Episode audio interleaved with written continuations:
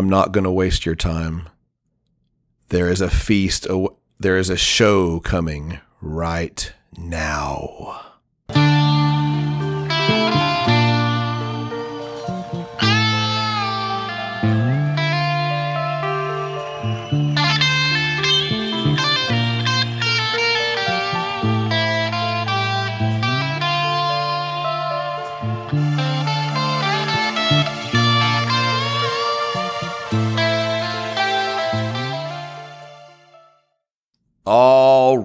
Welcome to episode 86 of Uncle Steve's Iron Maiden Zone. I am here with Matt. Correct?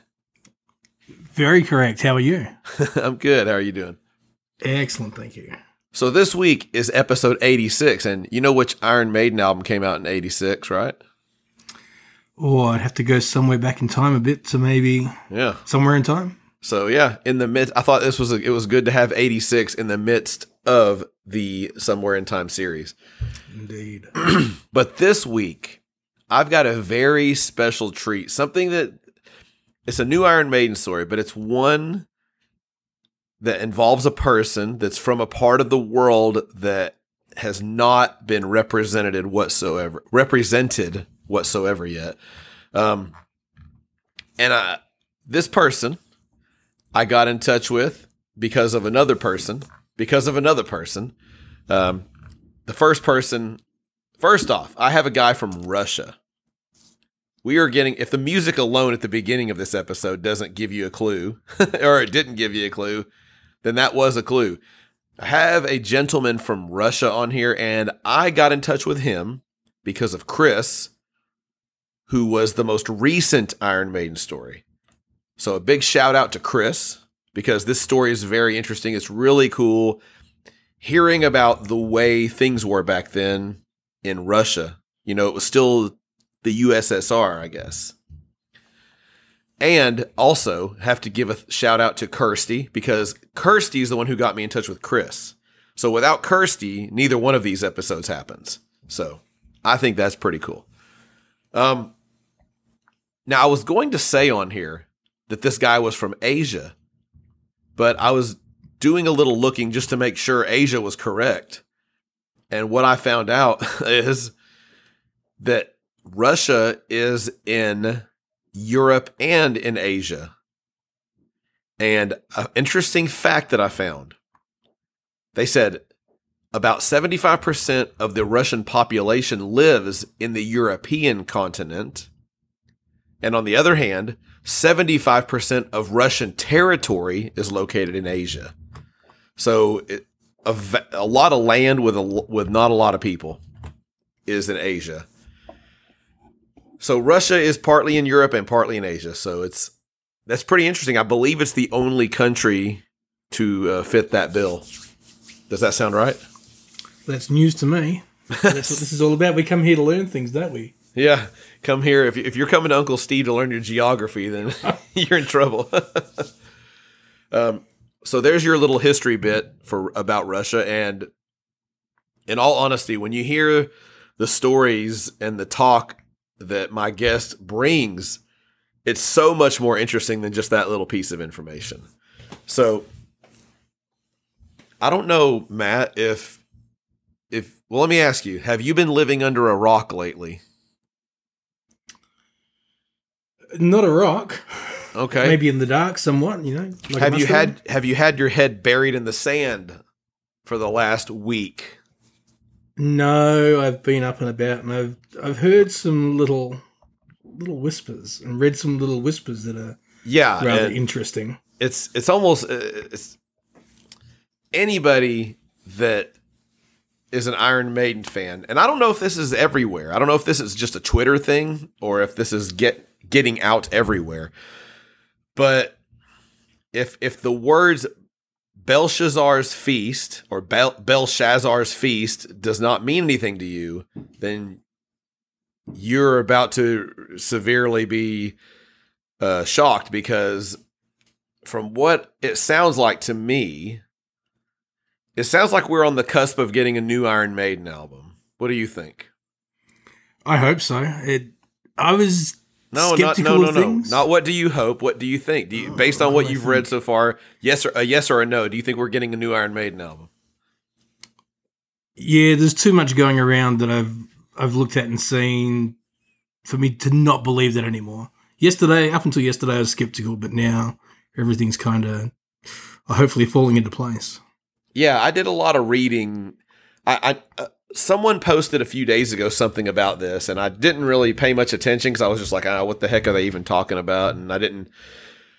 But then I started reading a little bit, and apparently Bruce Dickinson was did an interview with some news channel, and I believe this is the one where he kind of put his foot in his mouth about the Brexit situation hmm and it was a real big deal. But apparently, during this interview, that wasn't the big part of the interview, as we've found out.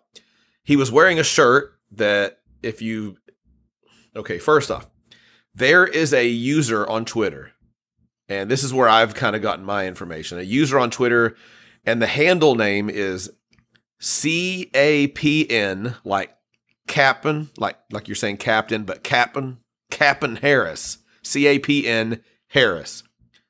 And he has a WordPress page. So if you go to this page, there's a lot, a lot, a lot of information with a lot, a lot of evidence about a new Iron Maiden album. It goes all the way back to January of 2019, whenever, and I think this is what Nesbitt covered, where everything was okay. You know, these guys were seen in Paris, and this guy was in Paris, and you know, eventually they were all in Paris, and you know, but it goes all the way back to that. But his page is C A P N Harris, so Cap'n Harris dot wordpress dot com. If you go there, it starts in January of 2019 and it comes up to June 28th is when Bruce did the interview. He was wearing a shirt that said Belshazzar's Feast. And there's a lot of little things on it, but in the bottom right corner, I think it was the bottom right corner, if you're looking at the shirt, in the bottom right corner of the shirt, looking at it, it said, I am XV11, which translate that for anybody out there, please.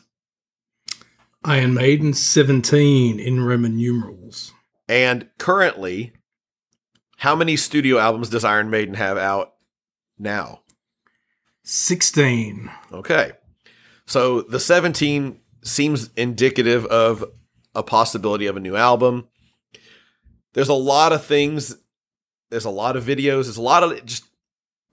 I can't get it. I was to go through a whole bunch of this stuff, but if you read, if you go onto that little page I, I, I mentioned, captainharris.wordpress.com, there's a lot, a lot of evidence out there that really could make you believe that there's a new Iron Maiden album on the way.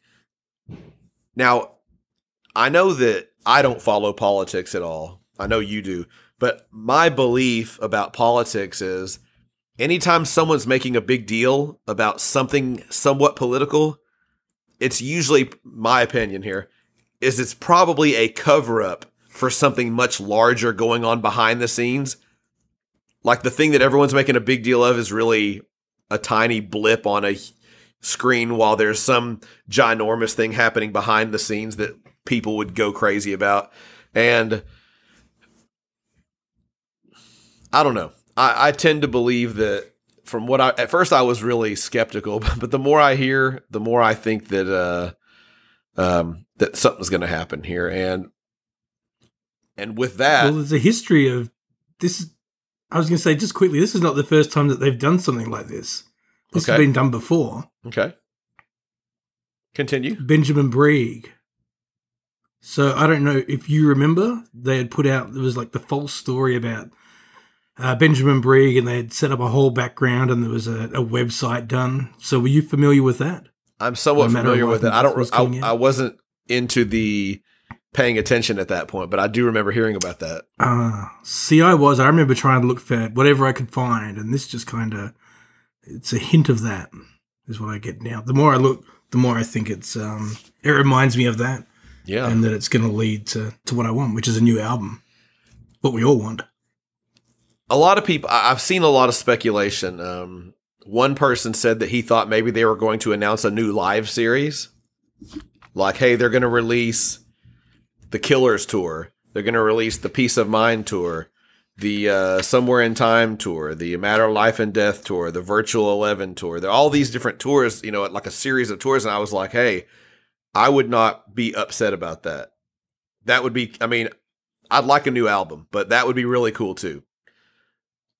Other speculation is that it could be a new Bruce Dickinson solo album because, um, oh gosh, what's the first song? Uh, if Eternity Should Fail Yeah.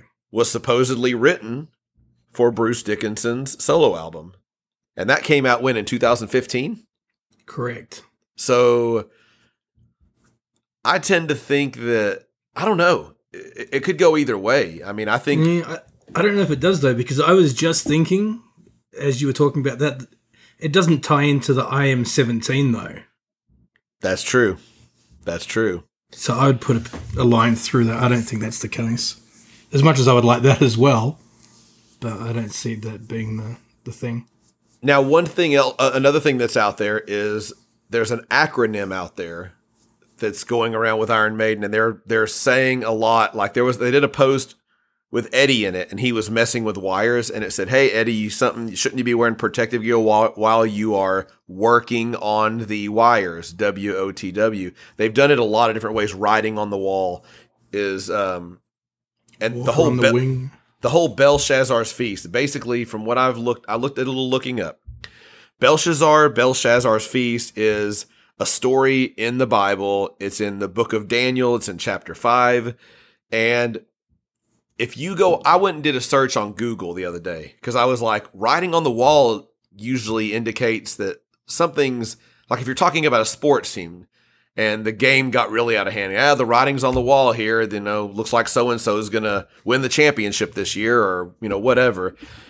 And so I went on Google and I just started typing writing on the, and when I got to the, underneath it popped up and it said Belshazzar's feast, and it wasn't talking about the Iron Maiden relation at all. It was talking about the story in the Bible. And you know, I went ahead and added wall, and you know, it immediately says writing on the wall because there's some secret writing that pops up on the wall that gives a message that nobody could interpret and it's there's a lot to it but there's some other thought out there that this could be a concept album now if it's a concept album the whole belshazzar's feast and everything that goes in there could make a really interesting concept album um now i did a poll and I did this uh, probably three days ago, uh, two or three days ago, and um, let me actually read what I wrote on that poll so that way it's accurate. Um, okay, what I wrote on the poll was well, let me find it. What I wrote on the poll. Where did I write on the poll? Where's it at? Okay. I said, based on the bits of evidence that have been presented in the past few days, do you think that Iron Maiden is going to announce a new album? And the the, the date, July 15th, seems to be popping up a lot. And so people think this is going to be July 15th. So I said, on July 15th, 2021. If not, what do you think is going on? I gave four possible answers. The first answer was do you think a new album is going to come out? Yes, a new album. The next answer was no, something else. The third answer was I'm not interested anyway. and the last answer was nothing is going on. Like it's just kind of a front. And so I said, okay. So as of a little earlier, did you go vote? No, I was holding on Okay. Someone for. Someone else voted, so it's one number off of earlier, but I can figure this out. Yeah, okay. So with 217 votes in, 79.7% of the votes, or 173 votes, out of 217, 173 people think that a new album is coming. 12.4% of the people, which is 27%, I mean, which is 27 people out of 217, they think it's something else. Six and a half percent, so yeah, six and a half percent, which is 14 of the 217, think nothing is going on. And 1.4% of the people said they're not interested, which is three. Three people out of 217 are not interested, but 173 people think that a new album is coming. So it definitely, it's funny because I was talking to someone the other day and I said, it's weird or it's amazing how quickly this went from zero to like a thousand miles an hour in just a couple of days. Mm-hmm. Because a couple of days ago, or you know, a week ago, we weren't. There was no, sp- you know, no one was really talking about this at all. No one was saying, "Well, I wonder, you know, about Maiden's new album," or just, you know, maybe if they were, we didn't know about it. But um, well, I just, for me, the sticking point was the tour when they go back to the Legacy tour. Like, how are they going to put an album out in the midst of still touring? That was my what was kind of holding me back from believing it could be an album. And, and I still don't know how that would work. If they've still got dates confirmed for next year, yeah, that's just where I'm not certain of what this would, what's going to come out within the next couple of weeks. Hopefully, that we find out how it all falls into place down the line. Well, well, based on everything that was out there, you know, there was a lot of speculation, and Talking Maiden talked about it a good while back when he presented all the evidence that probably the same evidence that this guy posted. Um, maybe Nesbitt is Captain Harris, but um, hmm. but that, that, I'm not throwing that out there. I'm just saying. Um, but it, a lot of people believe that there was an album recorded already in 2019. Mm-hmm. What was Iron Maiden doing in 2019? They were doing the Legacy of the Beast, right? Mm-hmm. Now the tour, I I think we discussed this the other night. We thought the tour was supposed to end in May or June of the of last year, but yeah. but COVID happened and the everything shut down. Tours got all shut down. So naturally, I'm a, when we discussed this the other day. I thought I told you, hey, maybe they were going to finish the tour, and after the tour, they were going to re- let's say release the album in the summer. Maybe the tour ended in May or June. They they put a new album out in August. They go back out on tour in September, October-ish, somewhere in that area. The new album tour. But because of everything getting shut down and no one really knowing when it was going to open back up, they held off on the album. Now we are a full year past when the legacy tour was supposed to end, at least a full year. And now maybe they're just saying, look, let's release the album because I think what they could do is go finish what Legacy of the Beast tour dates they have. And if they put out a new album now, not I don't think it's going to come out July, but let's say it comes out, they they announce it July, they put the pre-sales out there because they did the Legacy of the Beast live album really quick. You know, they announced it, they did the pre-sale, 3 months later or so, we had a new album. So or maybe it was even quicker than that. But they could do the same thing here. They could they could announce it, get the album out when they go back on the legacy tour. They could do a couple of things. They could either continue the tour as it stood. They could add one extra song to the to the set list, being something brand new. Um, being the single, whatever the single is, the first single, which I have a little bit of information about that here in a second. Um, or they could finish the legacy tour, however many dates are left, and and take a week or two off and launch the new tour. Go straight into it. I mean, they have been sitting, they've been dormant for a year, more than a year. So yeah, the way the way things can get done now, it's different to the way it was before because of COVID. That's changed everything. So yeah, who knows what's gonna how it all pans out. So uh, this is the last bit I'll read about this. Um, my friend, uh, my friend Papa Luis, uh, Luis in Venezuela, um, Luis Mariano, he posted on, and, and for those that don't know, Luis has written two Iron Maiden books. Uh, they're in digital form, but he's written two Iron Maiden books. You can go find him at his his Twitter handle is at Luis, L U I S M A. So it's Luisma 1974 at L U I S M A 1974.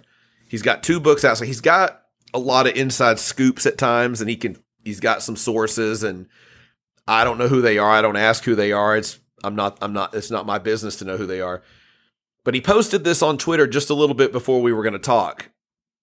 He said, "I'm going to say it before someone says I haven't done it publicly." The WOTW, the acronym that we were just talking about, the WOTW are the first letters of a new song Maiden wrote and recorded in Paris, and is probably going to be the first single of the new album. So I read that and I was like, whoa. Someone else came, not behind this, but someone else had said on one of these posts that I've read, or one of my posts, maybe they said, I think that Iron Maiden is going to drop a new single on the 15th and announce the album. And I thought, now that they could do. They could, excuse me, I got the hiccups. they could they could announce, hey, we're putting out a new single tomorrow, or we're putting out a new single at midnight, whatever, however they say it. They could do that, and then we'll be announcing, you know, the new album is going to be coming out in, let's say, if this is July 15th, August, September 15th, the new album comes out. We're going to take pre orders, you know, because they're going to do it the same way they did everything else. Because Iron mm-hmm. Maiden fans want vinyl, they want CDs, they want shirts, uh, they want lanyards. I mean, especially Kiwis. Kiwis really like lanyards. Um, but you know, people, the Iron Maiden, because someone said maybe they're just going to drop the new album, and I was like, they that doesn't make that wouldn't be smart for them because, and, and it was it was a uh, Feck. He said that well, Taylor Swift just announced the new album and dropped it the same day or something. And I was like, yeah, but her audience doesn't care about vinyl and doesn't care about CDs and all that stuff. Collectibles. Yeah, I mean Iron Maiden fans, most you know, a lot of us came up whenever a vinyl album, a cassette, or a CD was just how you got music. There was no digital. So I can't imagine them just dropping the album like bam. That would that would be shocking.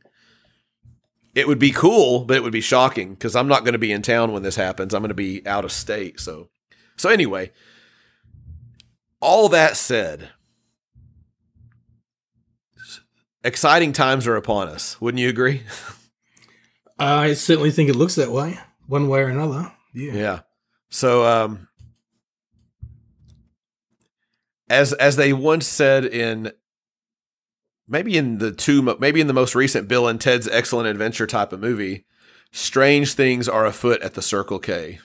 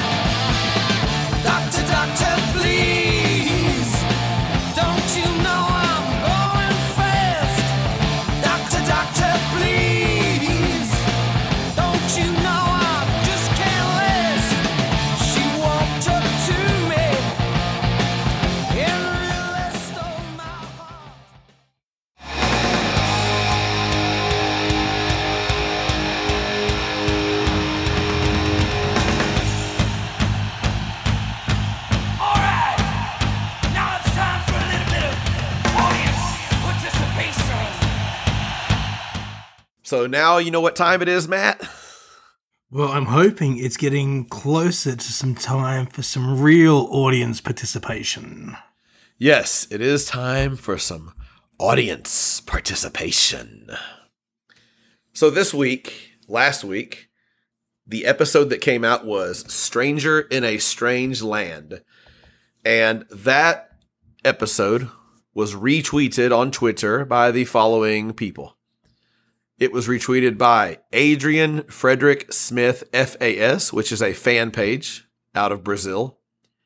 Metal Chat Podcast with Melissa in Boston. Joel Hebensberger in Guthrie, Oklahoma. Kirsty Prince in Perth, Australia. Your old backyard. Yes. Black and White. It was black and then the letter N. Black and White from the planet Earth. The Liverpool Scousers. Stephanie Jane Grey and Don McIntyre. Sean Dehan in Vancouver, Canada. Alan Bell in England. And last but certainly not least, the Sassenach in Falkirk, Scotland, UK, my buddy Andy. To each and every one of you, I say thank you.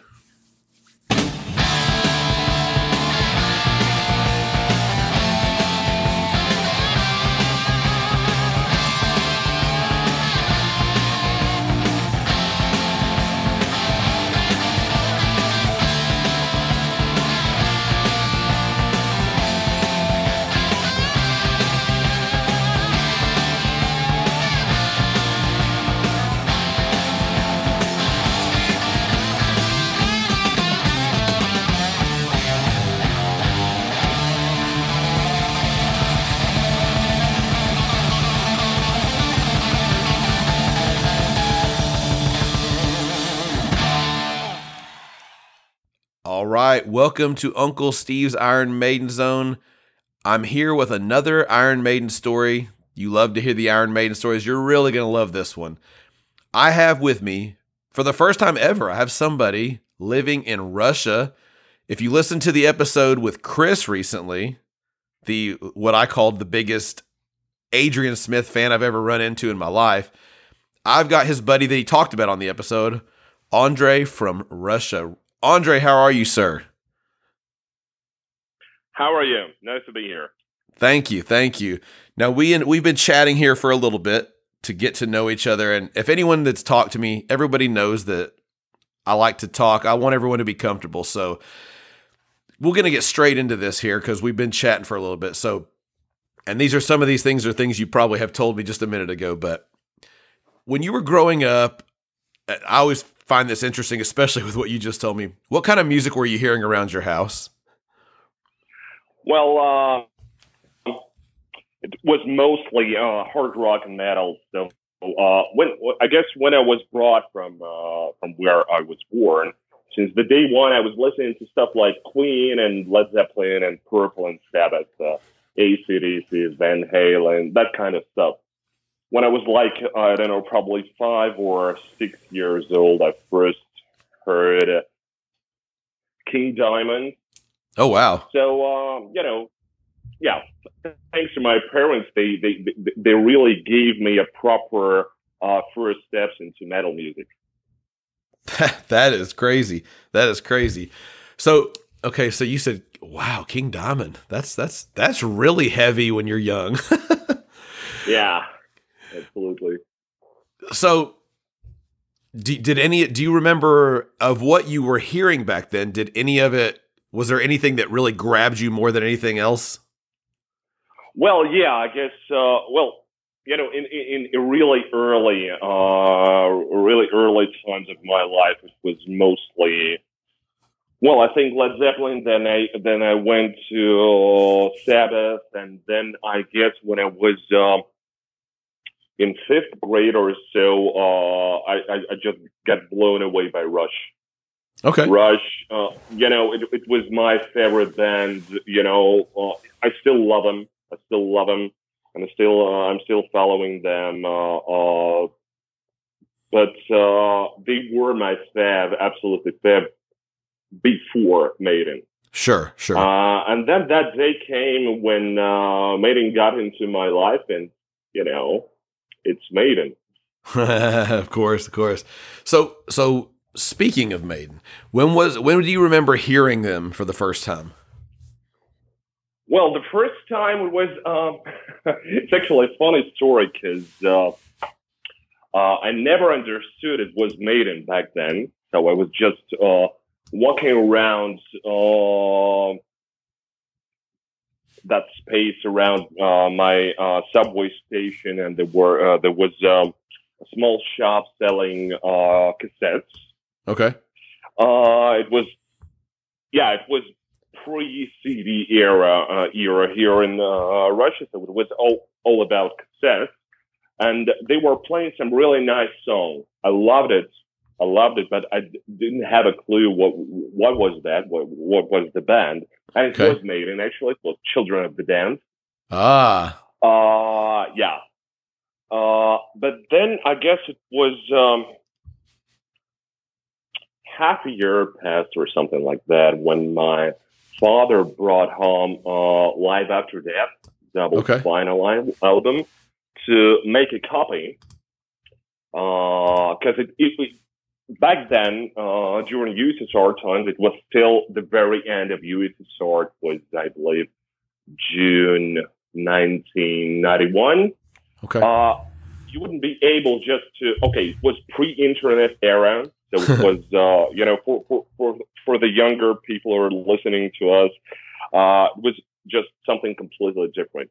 You would right. not be able to, to just get everything you want, uh, on Spotify or Apple Music or wherever. right. Uh, it was just impossible. It wasn't invented back back then, and uh, uh, even more than that, uh, during back uh, during those days in Russia, you would not be able to go to a record store to pick up whatever you would like.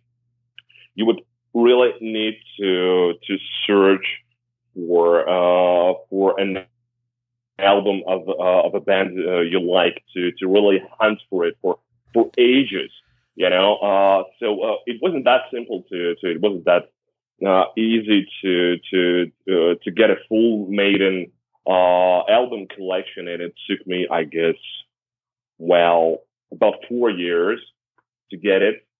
Uh but you know that that feeling was something something really special because nowadays now now you you would just download it in seconds Mm-hmm. uh and the feeling of getting it, it's okay. You would get a, a great album by a great band, but the, but the feeling of uh, getting that treasure Right. is gone because back in those days, you would you would really need to to to spend a lot of time trying to find it. You know, you would really be uh in constant searching for it, uh, you know, and uh, that that very moment when you finally have it, and then you would, uh, you know, go through uh, through the whole city uh, from the point where where where you bought the the album, going back to your home and just put on the cassette and start. And when you pressed, when you would press that play button, yeah. that that feeling, that very moment would be something. Well, it's it, it's close to uh to religious feeling, I would say. It's Something we don't have anymore. you know when you said that it made me because when i was young like that i remember getting the I remember getting i had live after death i got that on cassette and but it was almost like the way you described it, it made me think of like an investigator looking for clues because especially it sounds like for you because i mean over here what okay wait let me ask you this first As, did you did you have access to like rock magazines at all back then? No, no, Okay. absolutely. I guess the first uh, rock magazine I've ever bought was uh, oh, I don't remember what what it was, but it was like 1996, 1997. Oh, wow. Okay. that. Now you're a little younger than me because um, just so I don't, I know people listening don't know. Uh, you're about uh, you were born in the early '80s, correct? Uh, 81. 81. Okay, so yeah, you're definitely younger than I. I'm. You're about yes, I said make you nine years younger than me. So I remember w- when I got into it, I could I could go to a store, and they'd have like the grocery store, and they'd have they'd have a section of this of where they had.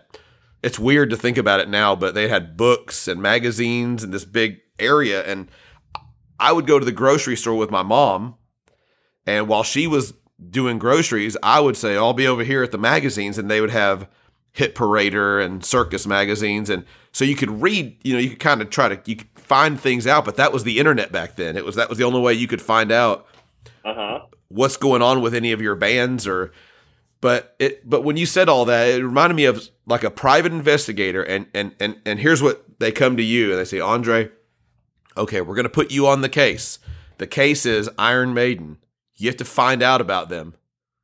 And you're and then from then on you're like okay everywhere you go you go to music stores. If you go anywhere you're always you're always kind of even if you're not doing something and you run into something you're on the hunt. You're looking for any clue. Oh here's a clue. It's a it's an album i haven't heard of yet. You know something like that. Yeah, something like that. It was uh, it was a kind of uh, a friend of a friend uh, could possibly see an album which I would not have uh, in my collection at the moment uh, Yeah. on the on the very opposite uh, part of the town, and I would try to, to, to go there and find that place and. Uh, in most cases, I would be just disappointed because it wouldn't be there, or uh, you know, the information was incorrect and stuff like that. But the more uh, I was happy when it, when the information was correct and I could grab it, uh, grab it my copy. Yeah. Well, and the other thing is, is when you were getting into it, it was when I got into Maiden. It was in the it was which I didn't realize, but it was in the middle of their their you know other than the peak of their success now that they're in, that was at their first peak. You know, with with Power at the time. So Powerslave had been out, and Live After Death was out. So the last studio album that was out when I got into them was Powerslave, and they were in this peak. So there was lots of information, but you're getting into it, and you're starting to look in, and you're starting to f- trying to find this stuff around.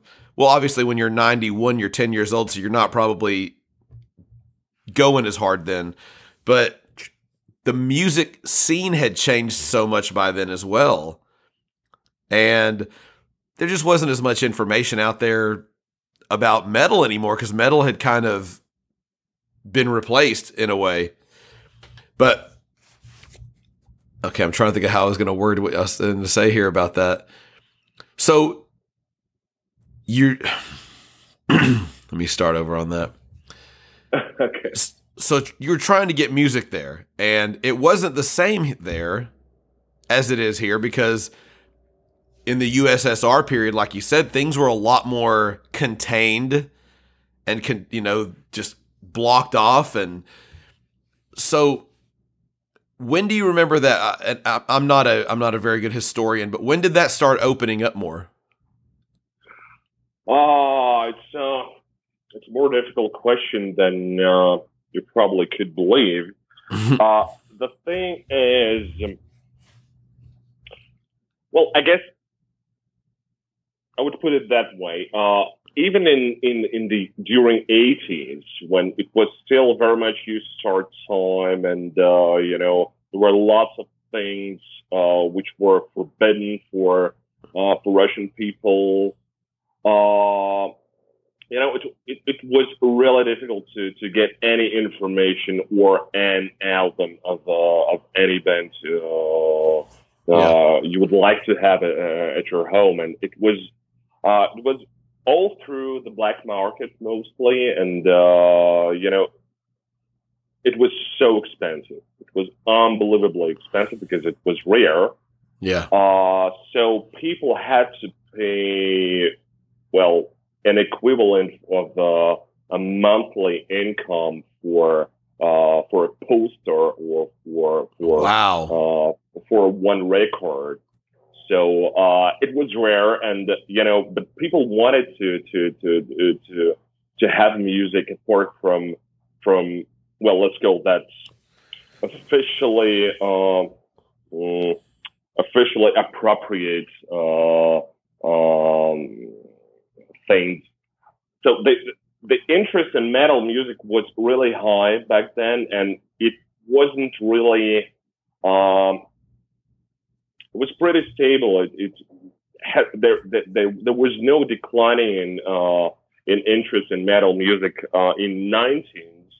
Uh, Okay. In 90s, uh, compared to what was happening in the West, because uh, in the very beginning of 90s, 91, you know, USSR uh, um, stopped to exist, and we we we, we all got to be uh, different countries, uh, free, all of us back then, uh, and it was uh, it was a period of absolute freedom, and uh, uh, it was such a change, and uh, lots of information was suddenly getting in, into the country. Lots of information, lots of uh, you know goods, lots of music, Sure. everything, everything. It it, it just changed completely, and it was uh, mind blowing.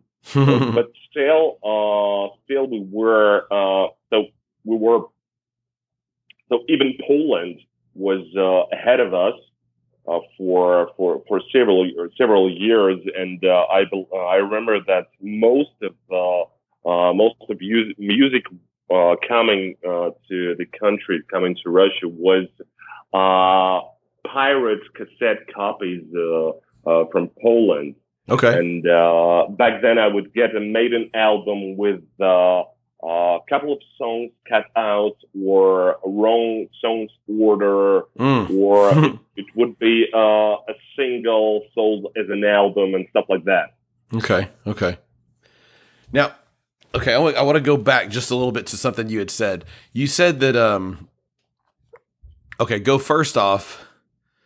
You said that people were paying or that they would have to pay like a full month of a salary to get an album and when and when they were doing that, you're talking about to get a legitimate copy like a an authorized copy of an album, right? You're not talking about Yeah. a Yeah. Okay, okay. Yeah. Now, the other thing you mentioned a good bit earlier about your dad had gotten Live After Death, he had gotten it on vinyl. He borrowed it from somebody to bring it home and record it. And in, in the email you sent me, you said that you said most people did not have access. You said people would have to spend a lot of money, like what you just said, to get one album unless they had a friend, maybe, or somebody that could get things and bring them into the country, which your dad had that in whoever this was. He gives you he gives your dad live after death. Your dad records it onto a cassette. You hear it. What do you think when you listen to live after death when you're 10 years old and you get and I'm guessing you got to listen to the whole thing. You got all four sides, is that right? Am I guessing right? Yeah, yeah, true. What did you think when you first heard it? Well, uh, yeah, my friend, uh, my father had a friend who would often, you know, have a possibility to travel to to the Eastern Bloc countries like Poland or Yugoslavia, stuff like that. And uh, back then, it was was were a lot more possibilities to get anything from there. So yeah, he was very helpful helpful in terms of getting some really good music.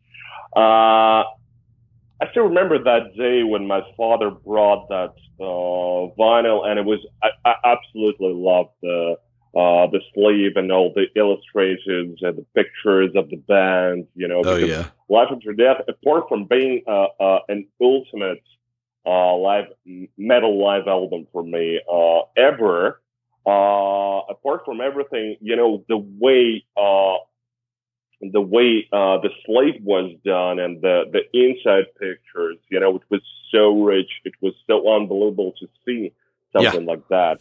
But uh, you know what? I did like it. you From must have. You must have. I didn't like it at all. I was like, okay, that sounds well, back back then. You know, King Diamond and Rush and you know all the other bands. You know, I was prepared for for that kind of stuff, but for some reason, for some unbelievable reason I can't explain to me right now, I didn't like it at all. oh. It took one month, probably, uh, and something changed in my mind, and I was hooked. You know, sometimes things take a little bit more than because I don't remember loving Iron Maiden when I first listened to Live After Death. I remember liking it, but it grew on me. Okay, same story then. okay, so okay, so here's a question: you because you only because your dad only had that album for a couple of days, and you're right. You you get that gatefold, you op- you know you open it up, and there's that picture of you know the big mummy with the with the sparks coming out of his eyes and Steve Harris is midair doing the splits or whatever, Uh. jumping. It's just it's a very cool visual for sure. So so you have it on Can I cassette. interrupt you? Can, can I interrupt you for a Yeah, second? yeah, go ahead. Uh, for for a ten year old me, uh, with lack of information coming from anywhere, with no internet and, and stuff like that, uh, back then I, I truly believed that the bands like Maiden, they would not tour the way they really did or they really do. So I thought uh, that kind of a show it required a special preparation. It was a, a kind of a single event. You can't repeat it. Oh yeah, really yeah. Do, do it, you know, a day after day after day. You know, just- it's amazing. Moving all the stuff around, you know, from, from from a country to the country. So I thought, like, okay, they they did it in Long Beach Arena, uh, you know, for you know four nights, and that was it. Sure. When you think about it, it really is a massive, massive undertaking. The amount of money that has to be invested in a tour like that. Like, just if you go to, okay, you go to a show and you see how many different vendors they have that are selling tour shirts when you go inside of a venue, right? Just having that many tours, that many shirts alone is just I'm well, obviously Maiden is a huge machine and they probably have a certain amount of money always invested in it that's that's just kind of a rolling thing so it's, it's way more than you think but that make you what you said is right like you think these bands roll into town and they have a massive stage crew they have these you know lots of 18 wheeler trucks pulling in all this gear or in Maiden's Mhm. case they have you know they have Ed Force One flying them places, carrying things, and but they still have to Well, get it yeah, to time to venues, time. and it's it's. But yeah, eh, that, that's a. I've never thought about it like that, but that does make sense to think that well they recorded this because there's no you you had a you had a, a pretty active mind if you were a ten and you thought that because that that just it makes a lot of sense because that's a this it's a huge. It's just amazing to think what these bands. I can't even imagine all the preparation, all the planning, all the thought, all the money that goes into a tour like this. So it's when you hear about like with the last year where all these shows have been canceled, how much It's a nightmare. yeah, and why these bands don't just cancel their tours and, and, and instead just say, let's push everything back one full year. The same date next year. Because it seems, I don't know, that's got, that had to be a nightmare for bands that had a lot of plans. So, Yeah, not not only for for the bands, but uh, it's also you know lots a lot of uh, local people involved, local promoters, and uh, Mhm, you know yeah. venues and and everything. It's a huge. Uh, well, you know, it's like with uh, with the pandemic we have uh, when when they closed the restaurants.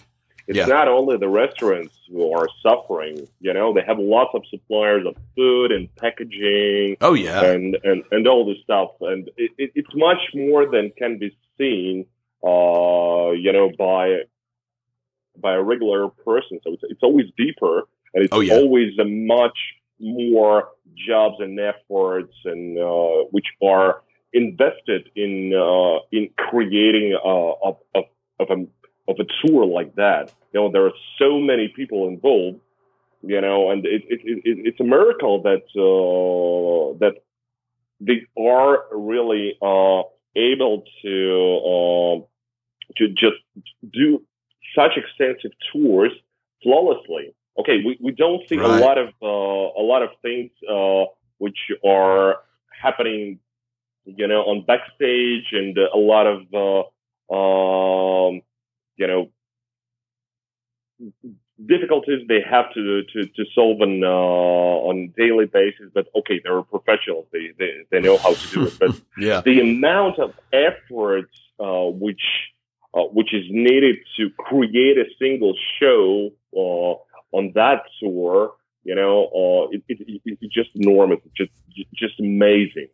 It, it really I, is. I, I have a huge respect for all the people involved. Yeah. Oh yeah. Oh yeah. Now, having Live After Death when you were 10 years old, you got a copy of it, and you told me. I don't want. I don't want to get ahead here, but I want to ask just a quick question, and then I got. to I want to ask you something about Live After Death. How long do you think it was before you had the your next Iron Maiden album, whatever and whatever it was, when you finally With got? couple- Go ahead. Say again.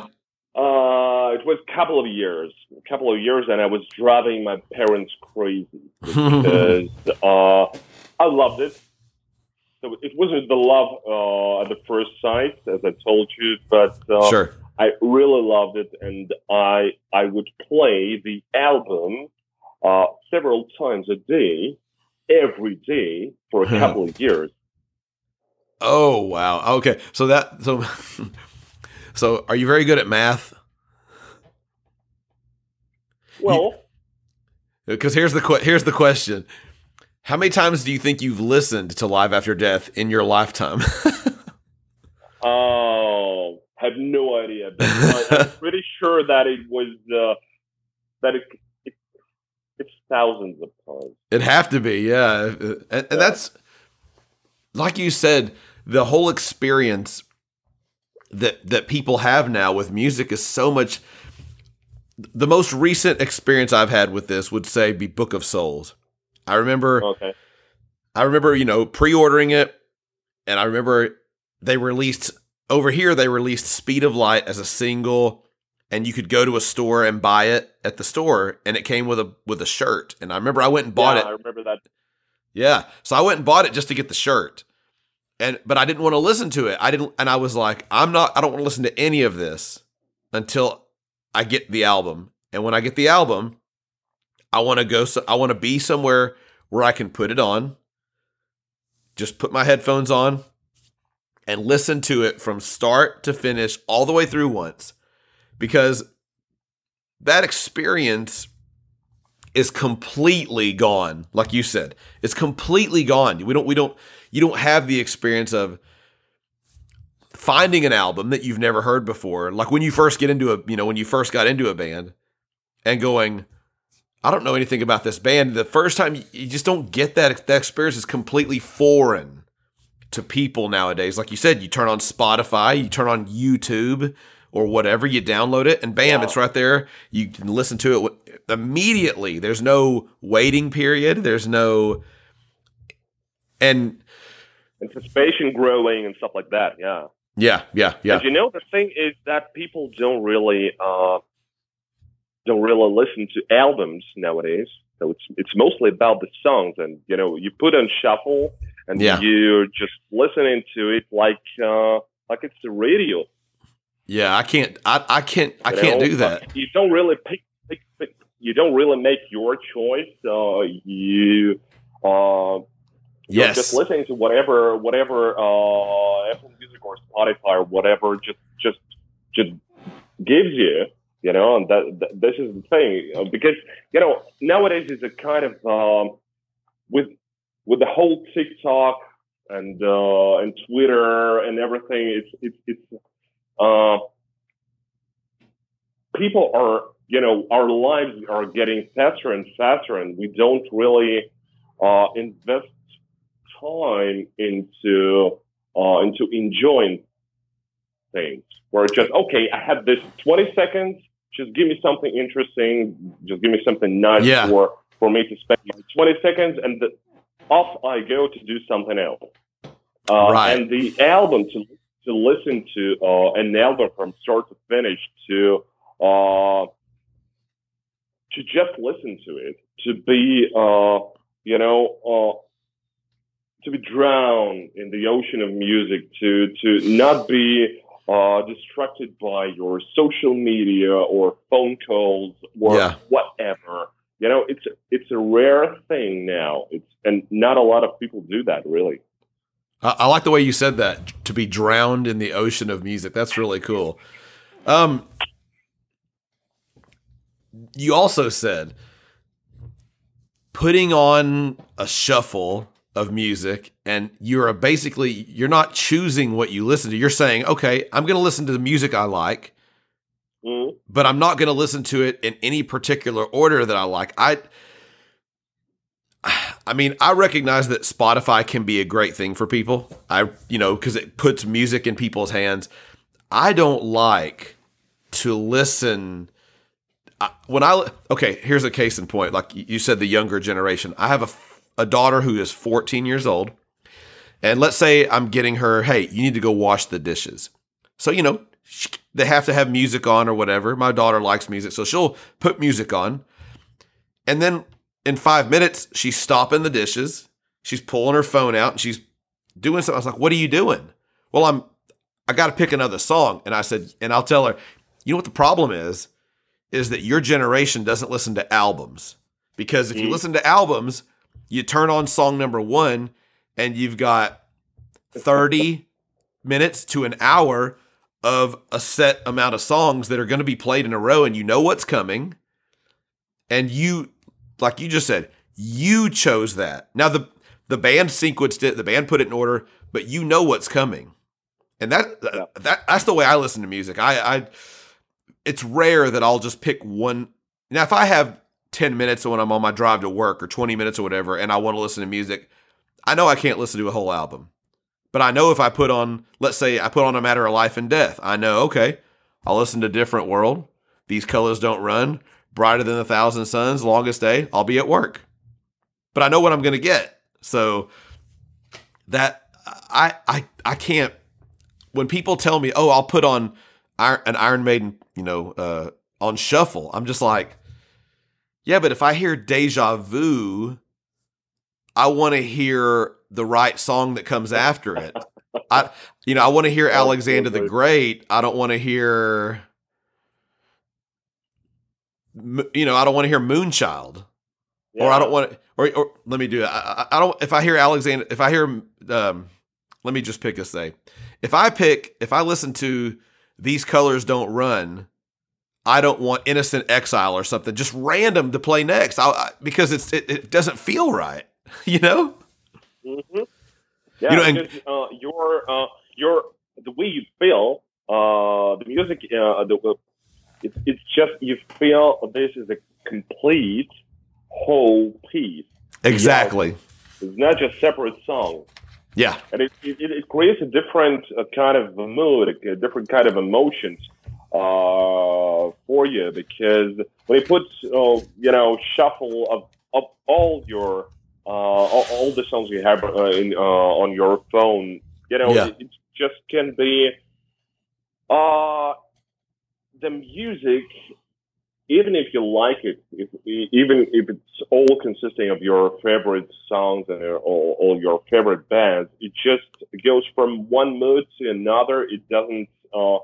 Uh, Yeah. it's it's a kind of uh, uh, when you take a look at a part uh, of a perfectly perfectly painted picture, uh, but just a part of it, and then you are forced to to to see another picture, and again only a part of it Yeah. and uh, you know you, you, you can't really uh, you, you don't get the full uh, the uh, the full picture the full spectrum of emotions you would uh, if you would uh, listen to to the whole album it's just uh, it's again it's like uh, you know uh, watching all those TikTok uh, clips you know for for 15 seconds you know Mhm. which could be completely different Mhm. uh, it, it's a kind of entertainment. It's a kind of, uh, um, well, let's say, uh, it's a kind of,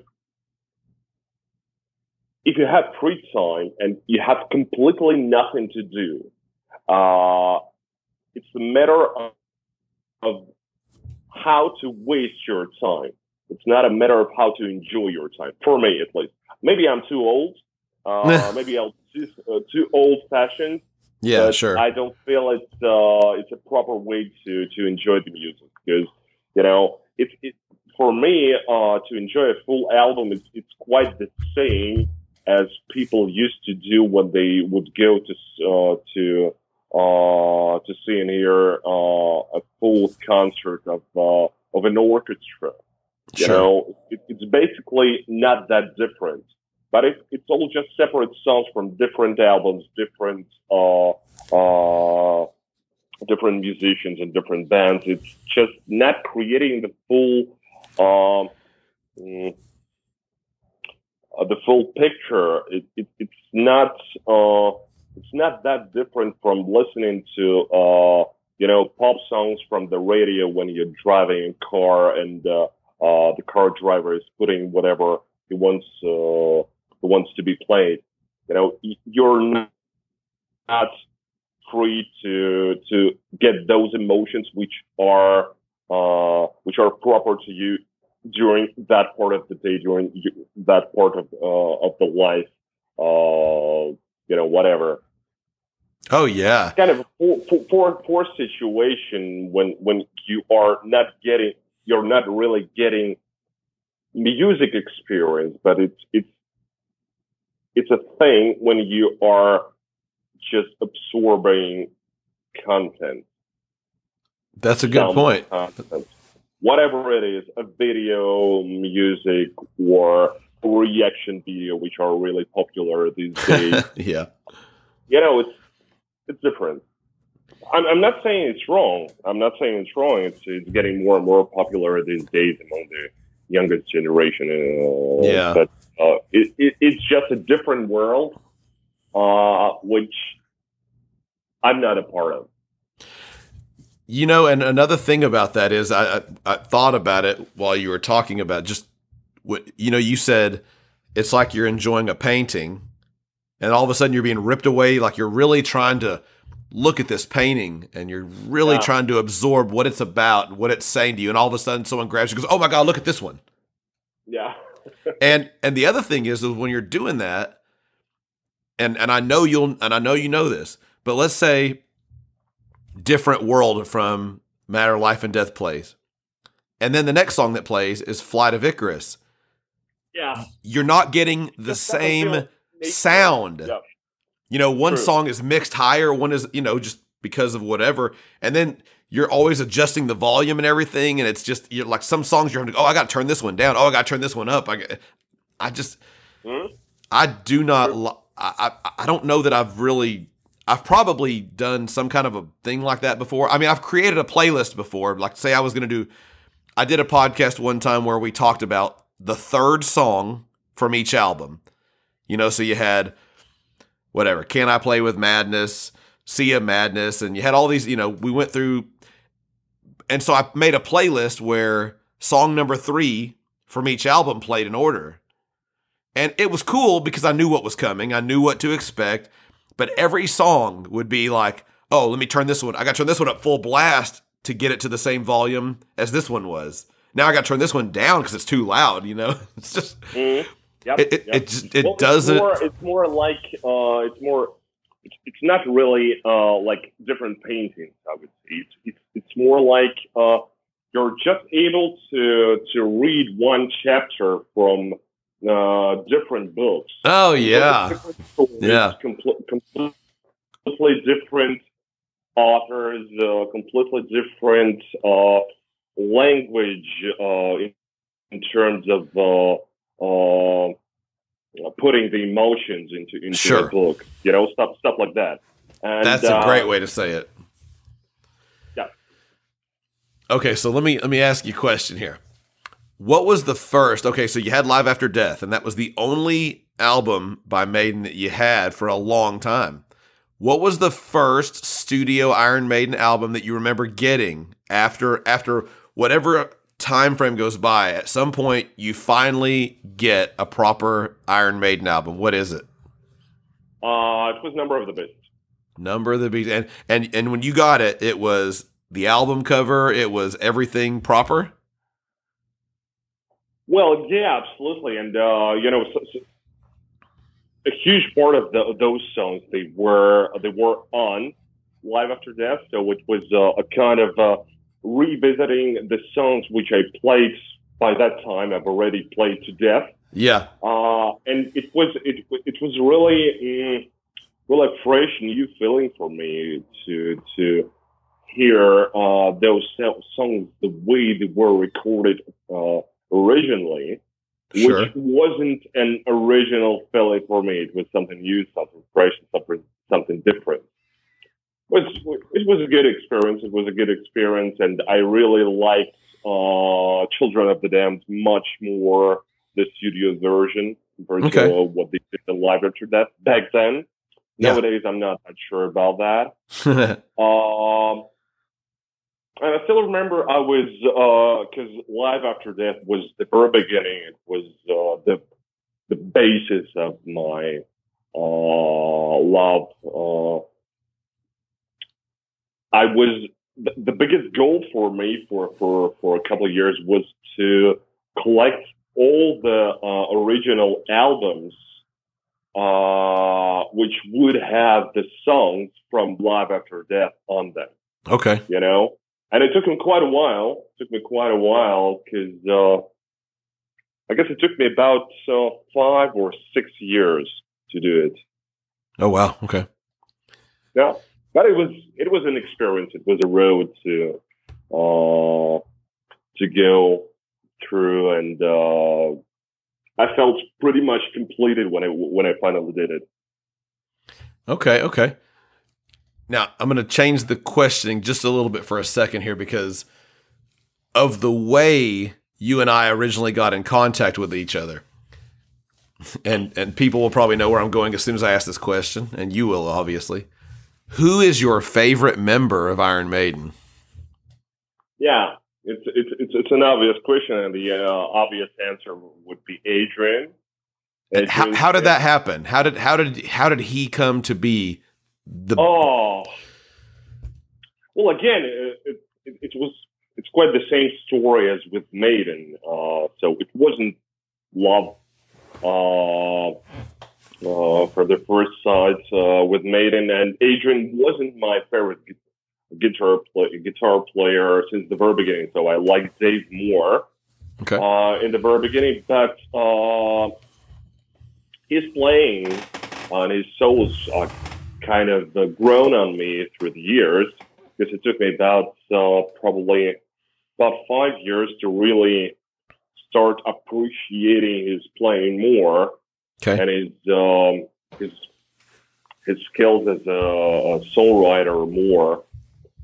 Uh, you know, for me, still, you know, Maiden is about Adrian and Dave, about their uh, uh, their duo of uh, of uh, guitar players complementing each other's with different, completely different styles, completely different uh, ways they play solos and they uh, change solos and they uh, play harmonies just complementing each other. So they Yeah. are, uh, for me, they are one of the most uh, unique and uh, amazing uh, team players in metal ever.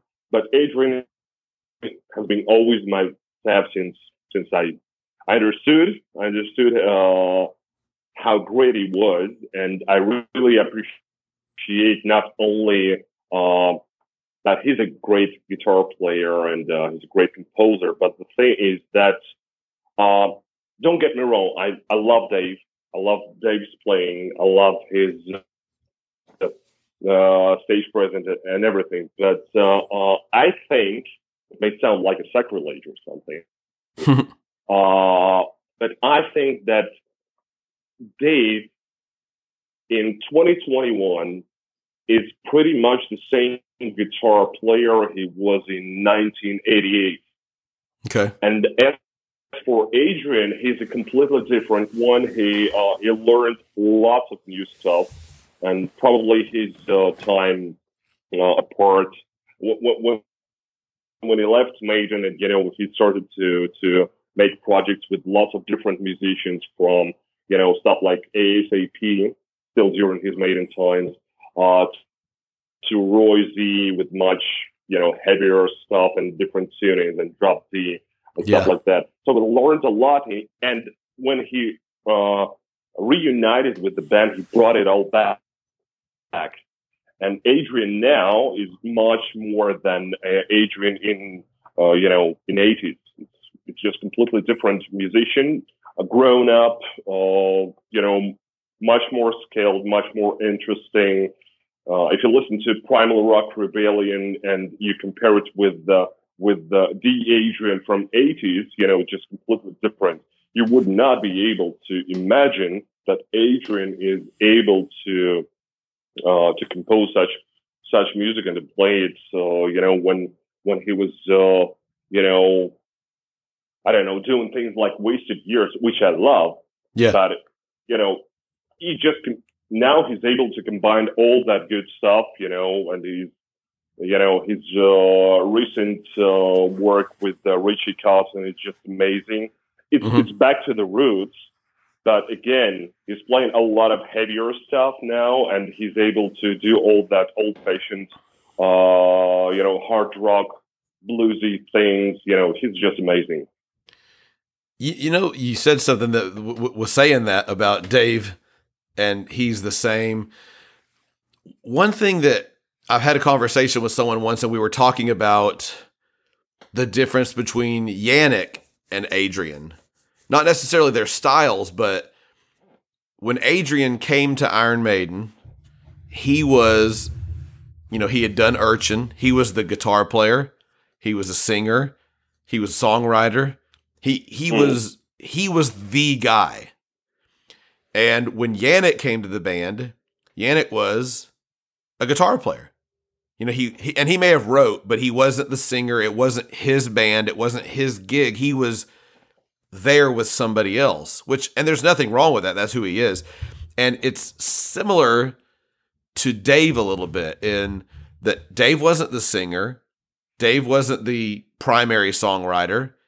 Dave was a guitar player. And so I think Dave and Yannick are a lot more alike as far as that goes. And you're right, because Adrian, he brought something totally different in that he's he's already, he's went out and tried to do it by himself and he really wanted to do it by himself because if Urchin would have taken off I mean he turned down Iron Maiden in the beginning yeah. you know? So so that that does make sense. I don't i don't i don't feel like it's a sacrilege or anything like that to say it. I just feel like it's it's an honest opinion. It's an on and it's an and it's you're not taking anything away from dave murray. We all know he's a great guitar player and and when he does write he brings in some good stuff. So um so here's a question because you're adrian's your number one guy and but by the time you got into Iron Maiden, Adrian's already out of the band. And not long after you got into the band, Bruce was gone too.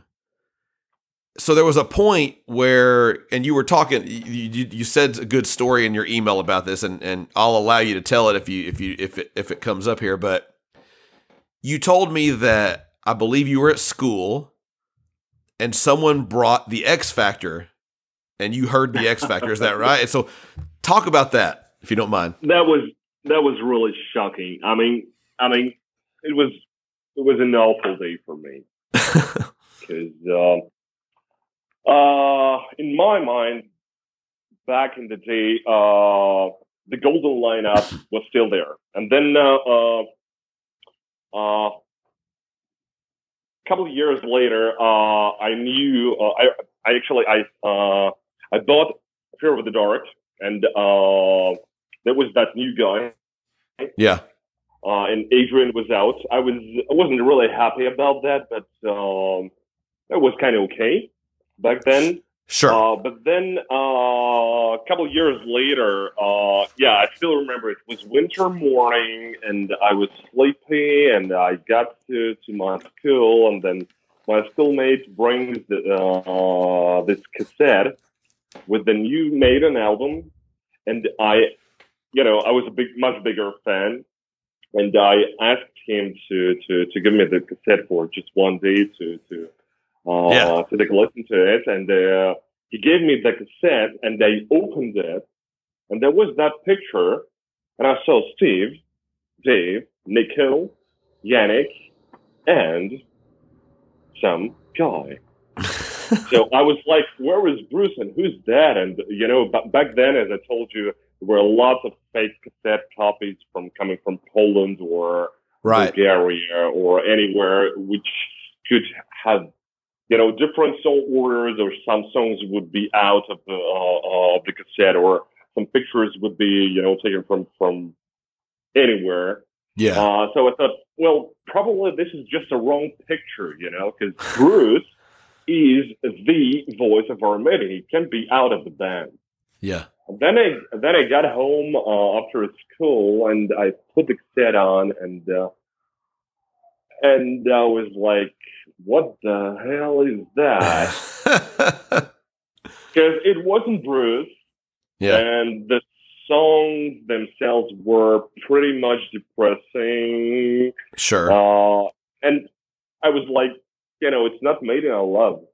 The songs are okay, and I listened to the album, you know, lots of times yeah. but it wasn't Maiden that that I liked and loved, and uh, it was pretty depressing. Not only hear my favorite band to to change that way, but it also uh, it also was the time when uh, Metallica changed a lot, and they uh, they came with uh, the Load album, Yeah. which I really like now.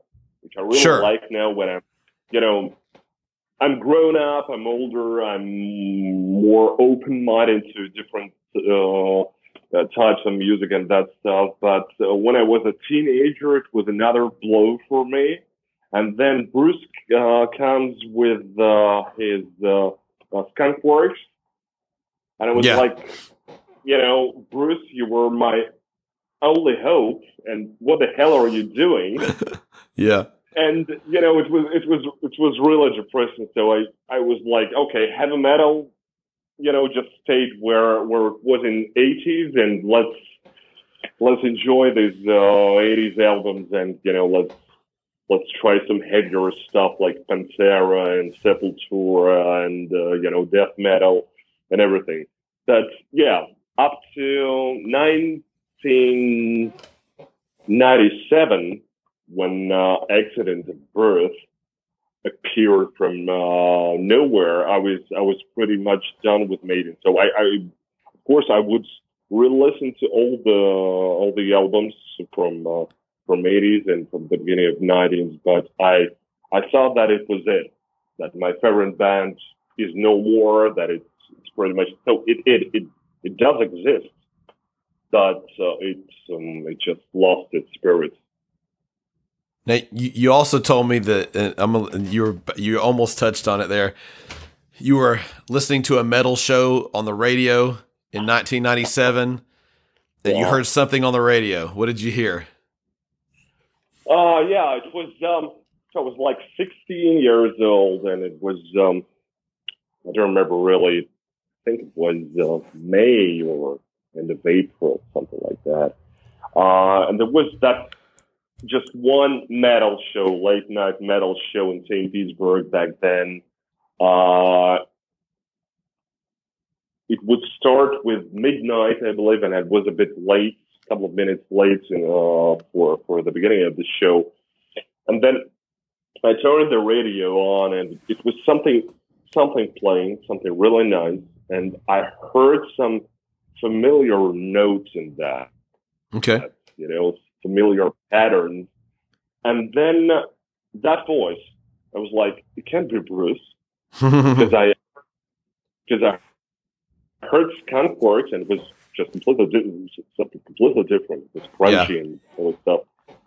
And it was Bruce, and it was it was so much so close to Maiden, but really modern, really fresh.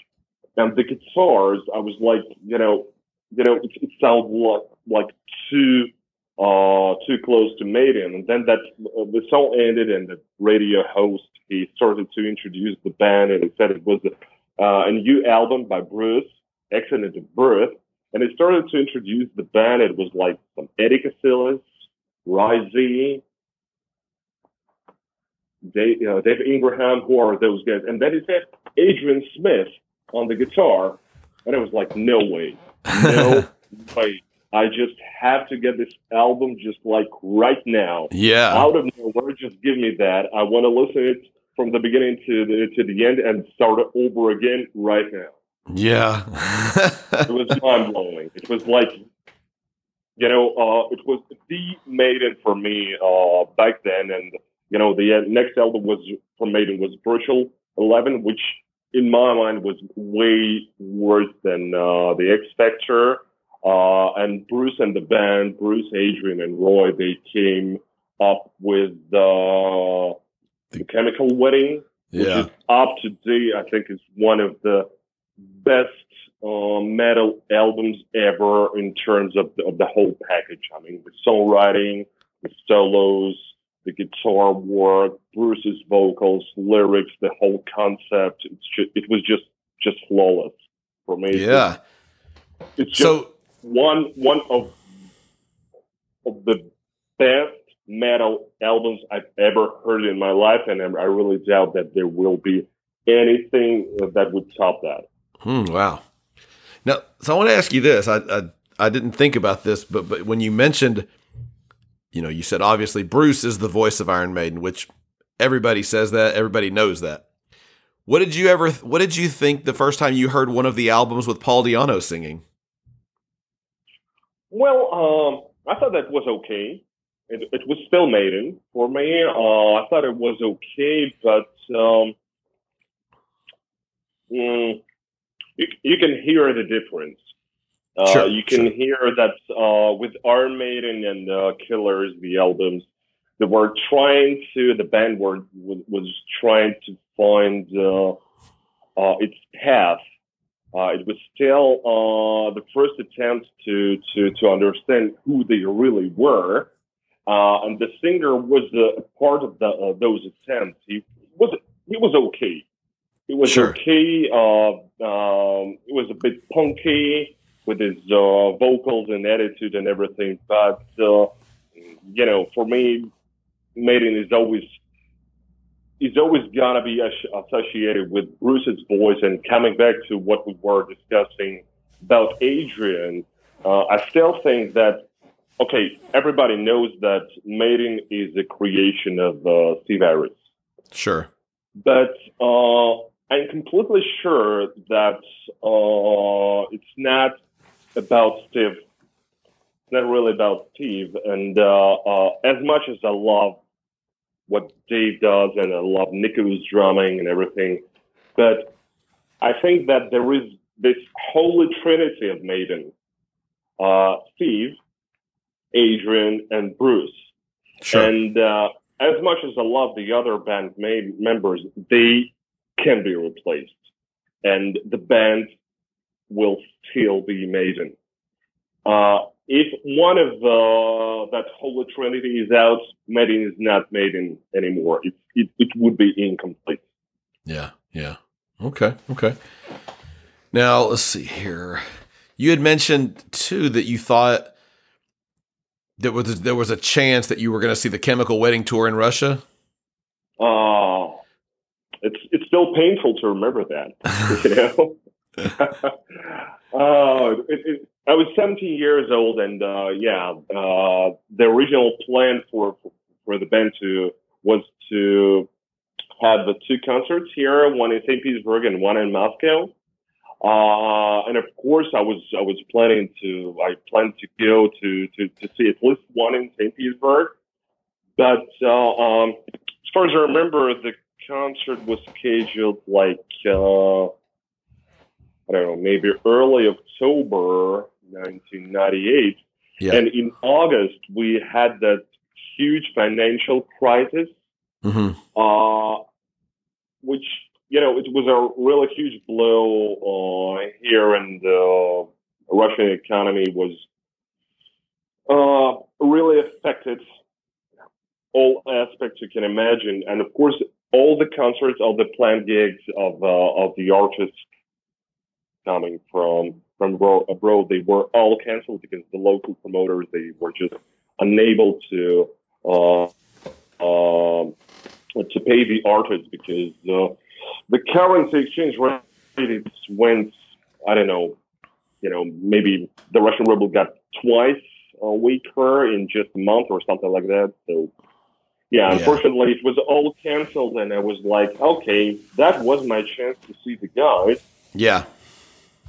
And and and and nothing happens and i won't see them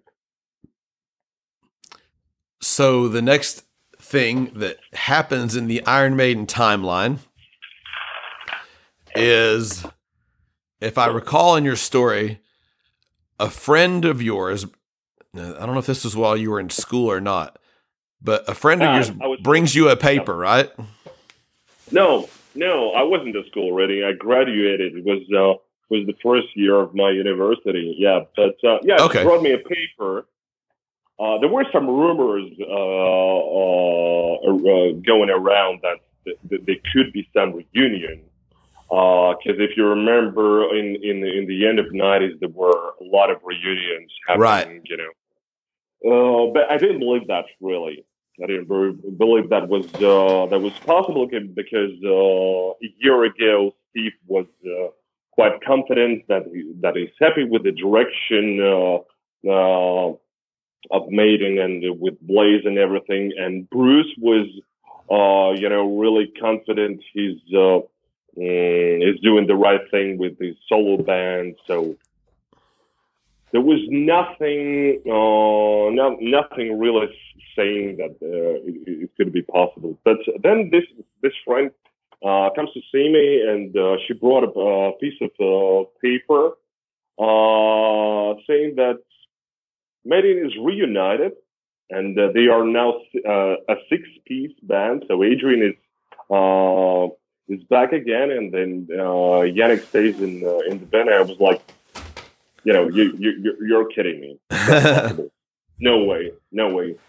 But I was happy. I was I was really happy. and It was like uh, a kind of a feeling that metal is really back again. It, Yeah. it, it was not just uh, because Maiden was my favorite band, but it was just uh, uh, you know the whole feeling because of all the reunions and because of more and more uh, uh, people getting into to metal and stuff like that. So it was it was just just one of the days I would uh, really remember for the whole of my life. oh yeah, It was yeah. amazing. So w- when you first heard Brave New World, like you got to listen to the album in full, what were your because you were coming, you, and of course all of us were in the same would have been in the same boat, but you had heard all of the '80s albums, and of course you weren't really into it all. As a, you know, you were a lot older here. You have a more you have a more set mind. You, you have a mindset of what you are as a fan. So when you hear Brave New World for the first time, what do you think? Well, it was um, frankly uh, it was a mixed mixed feeling because I was I was happy to hear uh, the Wicker Man, the first single, because it was all about that maiden that I loved, and it started with uh, Adrian's riff, and it uh, had the Yeah. really nice Adrian solo, and the whole feeling was was you know Maiden his back. And then I started to listen to the album, and uh, the first song was Wicker Man, and then we had uh, mm, uh, Brave New World and uh, Ghost of the Navigator and stuff like that. Uh, it was all okay, but the overall feeling of the album was mixed because first there was not a lot, not a lot of Adrian solos Okay. and you know which which is important for me and the, Sure. i still had uh, have this feeling and i know it's true because of the information i get later that uh, some some of the songs from the album like uh, dream of mirrors or nomad and stuff like that they were actually written or partly written during uh, a blaze era during Virtual XI uh, sessions Yeah. so for me, it was still a kind of um, mm, not really finished, not really fresh and new album. So it was a couple of songs were absolutely great. couple of songs were uh, well more or less okay and stuff like that. But for me, the the first real uh, new album of the new Maiden was Dance of Death because it was all new, all fresh, a lot of uh, um, a lot of different songs which you would not expect from Maiden uh, in '90s. Yeah. A lot of collaboration between the, the band members. If you if you, if you check the uh, the uh, the credits of the songs, you know that it was much more uh, much more joint work uh, between Steve and Adrian. uh, Bruce and Steve and stuff like that. So it was it was the uh, mm, the beginning of a of a new Maiden for me. Okay. Brave New okay. World it was like uh, you know pre stage. Interesting. I, I've never really heard anyone say it that way. so, of the albums that came out or that have come out since then, for you know, with Dance of Death, Matter of Life and Death, Final Frontier, and Book of Souls, and Brave New World, which one of those would you say you liked the most? Matter of life, matter of life and death. Mm. hands down, hands down. It's uh, well, it stands out. It stands out. It, it, has a pretty good production, hmm uh, and it feels like a solid uh, piece of work. You know, the band is uh, the, band themselves. They they they played the whole album uh, on that tour. They could not really uh, Yeah. make song of that. Uh, you know, I, I mean, I love all the uh, post reunion stuff, uh, but uh, every album, you know, there are there are songs on every on almost every album which I would like to be um, not there. Uh, the production, well, it's not really fault of Kevin Shirley, I guess, because uh, he did really nice job with Brave New World and uh, lots of different bands. It's more about uh, sacrilege again. Uh, it's more about Steve Harris um, mm, to be really sure he's able to be a producer and he's able to to to do the same work as Martin Birch Yeah, uh, did it in, in the 80s. But he's not. sure, He sure. doesn't have um, mm, Martin's uh, ears and potential and, and skill to, to, to create different sound and different albums, which would be, you know, just amazing every time. Sure, sure. And uh, the post reunion albums, especially when uh, when it's about uh, the songs which were uh, written or recorded uh, by Steve, they have um, mhm, they have a really big flaw uh, in my mind. Okay. Uh, what I mean, uh, when when Fear of the Dark, the song came out and it became a huge hit, uh, and it became a fan favorite, uh, you know, and uh, you know all the sing-alongs at the, at the live gigs and everything. I think that uh, Steve thought that he finally found his golden formula of how to write a song. Okay. Uh, because if you uh, if you check almost all of his songs written after Fear of the Dark, they uh, they are written uh, according to the same formula of slow intro, uh, repetitive uh, parts, and slow outro. There, Uh, there's definitely a lot of that. You're absolutely right. yeah, yeah, and sometimes it's it, it's a bit too much of those. Uh, I mean, if if you take uh, the red and the black, the song itself and the melodies and everything, it, it, it's amazing. I love it. But if Martin Birch would be there in the, in the producer's chair, I'm, I'm quite confident. I'm quite sure that he would uh, he would edit it. He would cut it. He would make it shorter. He would not uh, make it not that repetitive, and the song would be one of the best that Steve has uh, ever written. But Yeah. it would be I don't know maybe twice shorter. Oh yeah, yeah, yeah, yeah. I understand. I, I understand what you're saying there. Um, out of the Iron Maiden catalog, do you have do you have an album that you just call your favorite? Uh, well, yes, but it's a difficult question because you know, uh, yeah, yeah, I love all the albums from the '80s. You know, they are gold standards for me. I, I know everything beginning with Number of the Beast to Seventh Son, but uh, if I have to pick one, it's going to be Seventh Son okay, okay. And what about uh? everything everything is perfect about it. You know, the sound, the songwriting, the whole concept, and uh, the the way that songs are flowing, you know, one into other, you know, just just amazing. And it's so short. If you if you if you, if you check it, uh, you know, by by the modern standards, is just just just so short. It's like 40 minutes Yeah. or so, you know, it's, and it's a masterpiece, you know, which fits into 40 minutes. You don't have, you don't have a, make a double album or uh, something like that to, to make a masterpiece.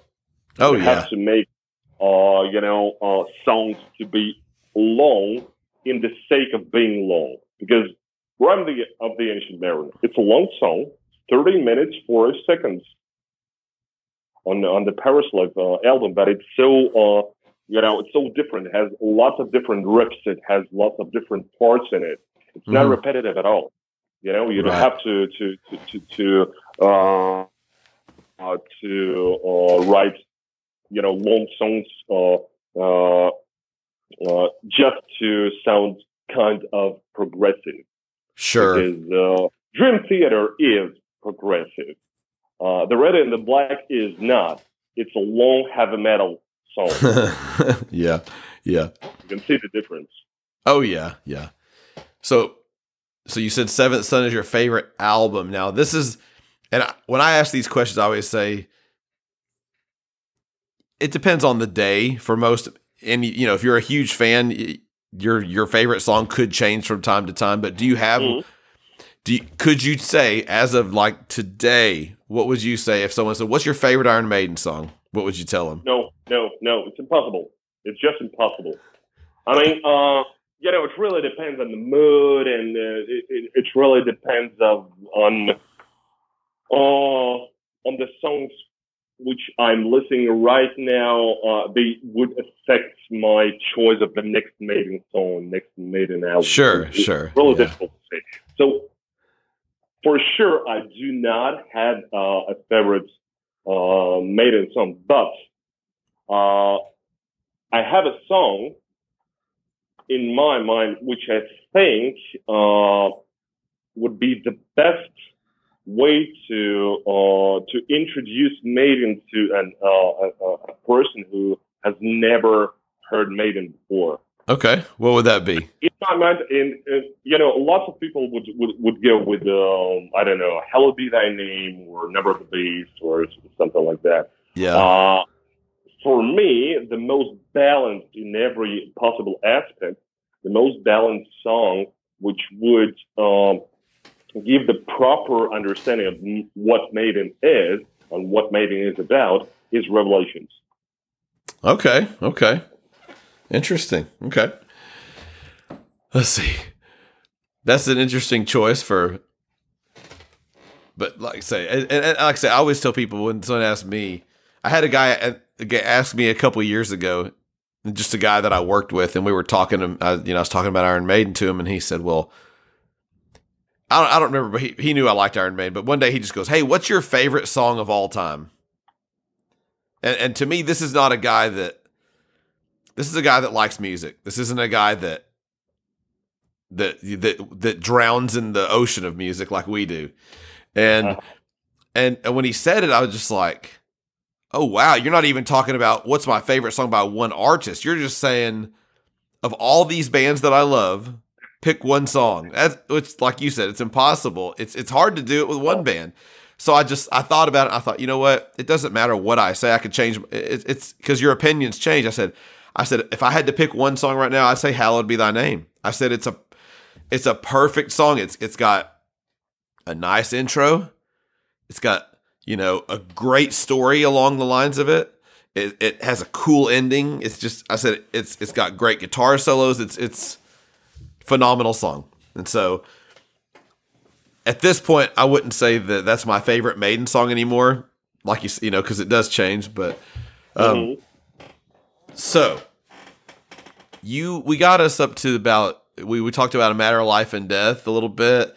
You said that uh, you talked about that being your favorite album of this new era. So you grew up in Russia. You got into him in the 90s and it took you a long time, you know, to compared to what like say someone like me had. I mean, I it's it still wasn't easy to get albums when I first got into him because it's still you didn't know what was there. and you'd go to a record store somewhere and you'd see something, go, oh, what's this? And you know, you kind of build your collection up. But one thing that you never had a chance to do was see the band live because you said they were going to play in. I think you said they played in Russia once on the Fear of the Dark tour. Is that what you told me? Yeah, true. It, uh, no, it, uh, it wasn't wasn't Fear of the Dark. I, I believe it was a real live tour. Okay, okay. 93. 93. Okay. So and you and you know you were at that time 11 or 12. You didn't get to go see that. Uh, no. When was the next time that Iron Maiden played in Russia? Uh, well, it was uh, uh, 2008, and it was somewhere back in time. So, and uh, the gig in Russia it wasn't it wasn't originally planned to to, to happen. Uh, so it was added the last minute. It was the last gig of the tour. Hmm. And uh, by that time, you know, it was a huge gap between the the, the, the first and uh, uh, concert, like 15 years uh, gap. And I believe it was the only um, maiden gig uh, in Russia that Maiden would, was able to sold out. Okay. To sell out, and uh, it was sold out in in a matter of days, I believe, which is quite an unusual situation for for for for, for gigs in Russia because uh, usually people there tend to, to to buy tickets like I don't know a week prior to the to the gig or something Sure. like that. But people were really hungry to see Maiden. It was, you know, people were were coming all around, you know, for for, for, for all the parts of the country, from Far East, you know, from Siberia, from the South, from everywhere, and uh, the venue was packed. Absolutely. Awesome, awesome. So when was that first show that you, you saw? What, what like what it was the somewhere back in time tour? Where which city did you say it played in? It was Moscow. Okay, okay, and so you go and okay. Uh, You told me a little bit about this before, so I want you to just take me through, take me a little bit, or take everybody a little bit through your first Iron Maiden show. Uh, it's really difficult to describe it even in my you know native native language because it was all uh, all about emotions and it was all about what, what I like, what I love about is that it brings out um, I guess the best emotions in my life. You know, it, it, it gets out the the very best of me and uh, it's it's like a religious feeling. Uh, I would say it's like a catharsis when when uh, Doctor Doctor plays, and you know that they're about to come on stage, and you know then then boom, they are out, and you get this amazing feeling of. Um, of a family reunited with you once again. Mm-hmm. So for the first time, it was it was even more than that, of course, because uh, back then I didn't really believe I would would see them live ever.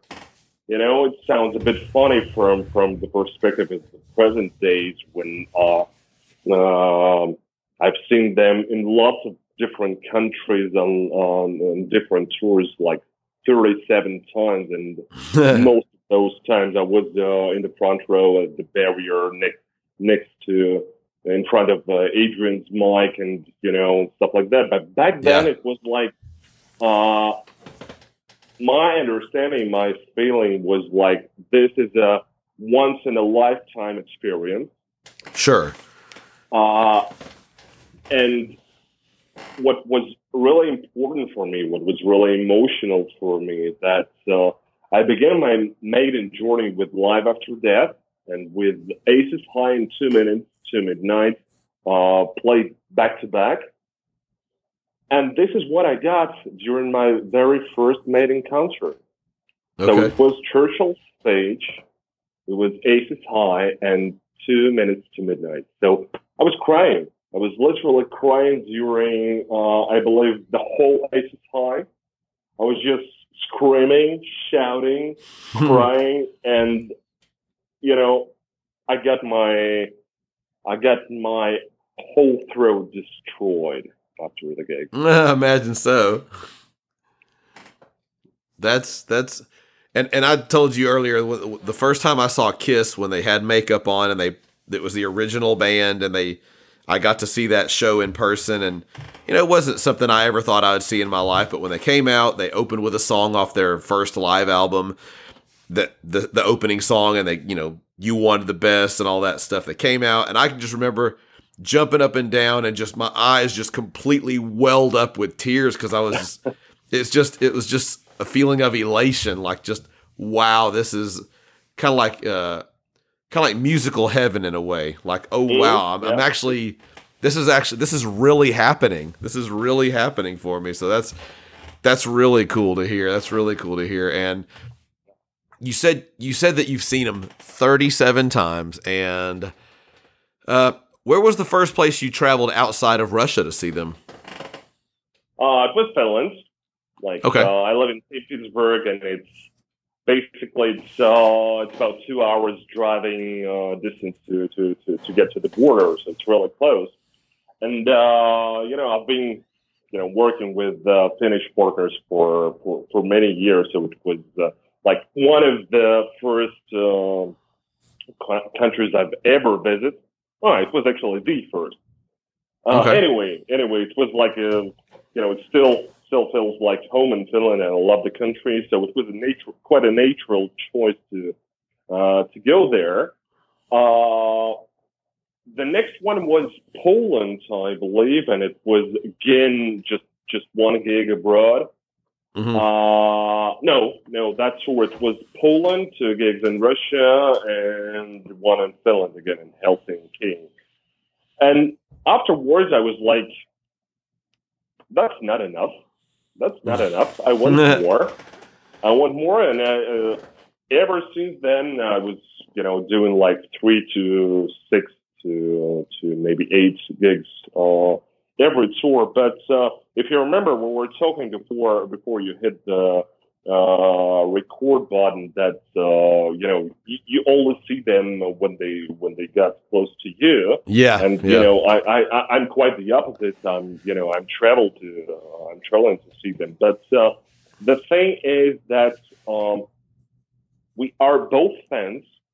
Yeah. And there is no proper way to to uh, to see the band. There is not a proper way to to be a fan. It's only a matter of uh, of how much you love it and uh, how much this music is a part of your life and your emotions and uh, and everything. It, it, it, doesn't matter if you know. I, I have some friends who um, who have seen Maiden like 150, close to 200 times. Wow. You know, yeah, I know some people who know, are really big fans, but they only got to see them, you know, like a couple of times during, during you know, in, in, in, in terms of, I don't know, 20 years or something like that. But sure. it doesn't matter. It doesn't matter. You know, we, we are all different.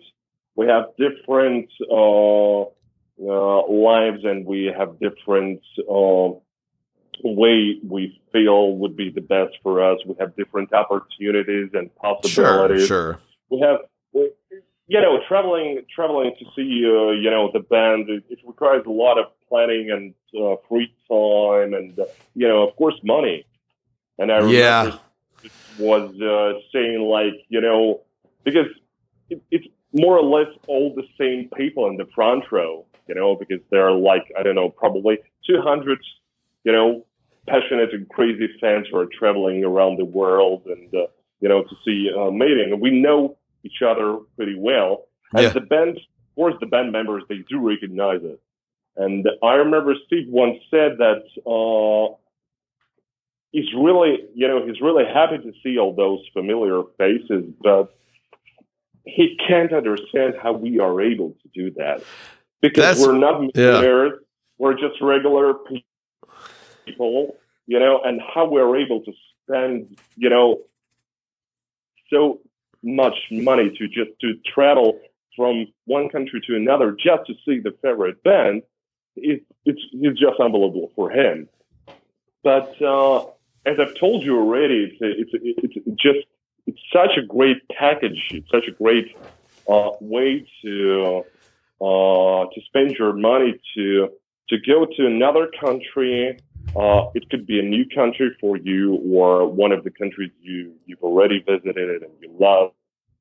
To see your favorite band uh, and to see the friends, the new Sure. uh, and old friends which you made just because of traveling to see Maiden. And it's Right. like again, it's like united with your family, but it's it's it's, it's, it's a kind of a bigger family. It's kind of that uh, uh, Maiden brotherhood, which is uh, uh, which is you know the thing which Bruce usually says before they start Blood Brothers. And Right. it's quite a unique, unique thing, which I don't really think other bands have around them. So it's, it's quite a unique, uh, unique community built, which is built around Maiden, and it's, it's still going, and it will be there uh, even when Maiden call it a day.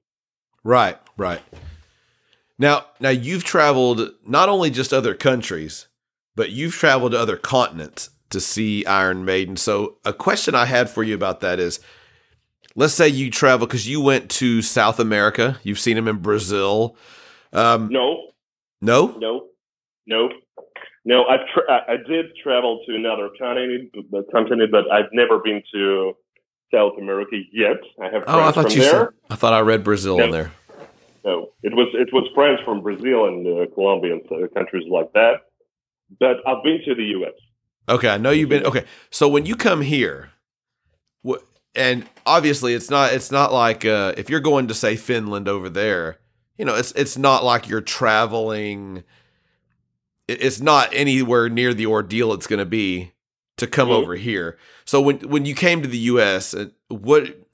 How long did you stay? Did you, was it just I'm going to follow the band around for a certain amount of days, or do you say, well, I'm here. I want to see a certain amount of the country while I'm here. I want to spend a certain amount of time. What was that whole thing like when you did that? Well, uh, well, first of all, you know, I've been uh, in a lot of countries around Europe, you know, and, and it's like, uh, yeah, it's, it, it became a pretty normal thing for me to, to travel around Europe, you know, on uh, all the places I know. It's like, uh, it's more, more or less a normal feeling, but, uh, I, ha- I dreamt about visiting the U.S. one, one day and it, it was something, something bigger, something different, you know, to travel, uh, to travel to the other side of the planet and, Sure. you know, uh, to see the country which, um, I've read a lot about the U.S. and I had uh, have a lot of friends from from there, but it's uh, somehow uh, the feeling was um, comparable to to almost to traveling to to another planet, like you know, to just completely different stuff. But uh, the thing is, I spent uh, a couple of weeks, was almost two weeks in in the U.S. and I. Uh, unfortunately, I didn't have a chance to to see a lot of places, you know, which Yeah. I would love to, and I, I, I really hope that someday I'm uh, I'm gonna be back. Sure. But uh, uh, you know, I loved it. I loved it not just because you know I'm I'm I'm I'm, I'm here talking to to a person from from the U.S., but I knew that I would love it. But uh, uh, I actually liked it much more than I expected. And I really love people. Yeah. Uh, and uh, the funny thing, the funny thing, coming back to all that, uh, uh, coming back to uh, what we what we were talking about earlier, is that uh, you know traveling around all those countries during the years, uh, you know, I came to realizing realizing that people are not that different, but Sure. the thing is that uh, people in the U.S. are they are, in my mind, at least, according to my experience, at least, they are the closest to Russians I've ever met. Okay. It's just like you know, uh, if uh, if you would erase the whole difficult and crazy and bloody uh, uh, and authoritarian history of Russia, and would put the same people into a much more um, free um, and happy country, I think Russians would become Americans. Something like that. Yeah, yeah. So, how many how many different countries have you actually seen Maiden in? Mm. Now that came out of nowhere. I didn't count. But uh, I know you sent me a spreadsheet. You have a very. I, I looked at your spreadsheet and it's. I was like, wow. This. I have a friend. I have a friend in New Zealand, and he he does a lot of stuff on spreadsheets. He puts a lot of his maiden stuff on spreadsheets too. And I was yours was very. It was very interesting. I was like, wow, he's got it broken down to the date. You know, the show, everything, and then and then one thing I thought was really cool was on the far right. You said uh, you talked about where you sat and or, or, you know where you uh if you were on the barrier but you talked about what kind Yeah. of goodies you got from the show as well and and you sent Yeah. a you sent me a picture and you've got i mean it looks like you've got multiple wristbands from most of the guys in the band you got guitar picks drumsticks all kinds of stuff i was just like wow that's just that's really do, does do you feel like because the band sees you at, at a certain amount of shows and they recognize you say do you ever feel like that they're tossing stuff right to you purposely like you say they like they kind of give you a look like hey here it comes Yeah, yeah, yeah, yeah. That's sometimes cool. It happens. Yeah, sometimes they purposely do not do that because they're like, uh, you know, you already Well, have it? Yeah, you already have some some um, some amount of stuff, so we won't tell you anything. There, there, there are some other fans around, but sometimes when when it's you know when it's like the fifth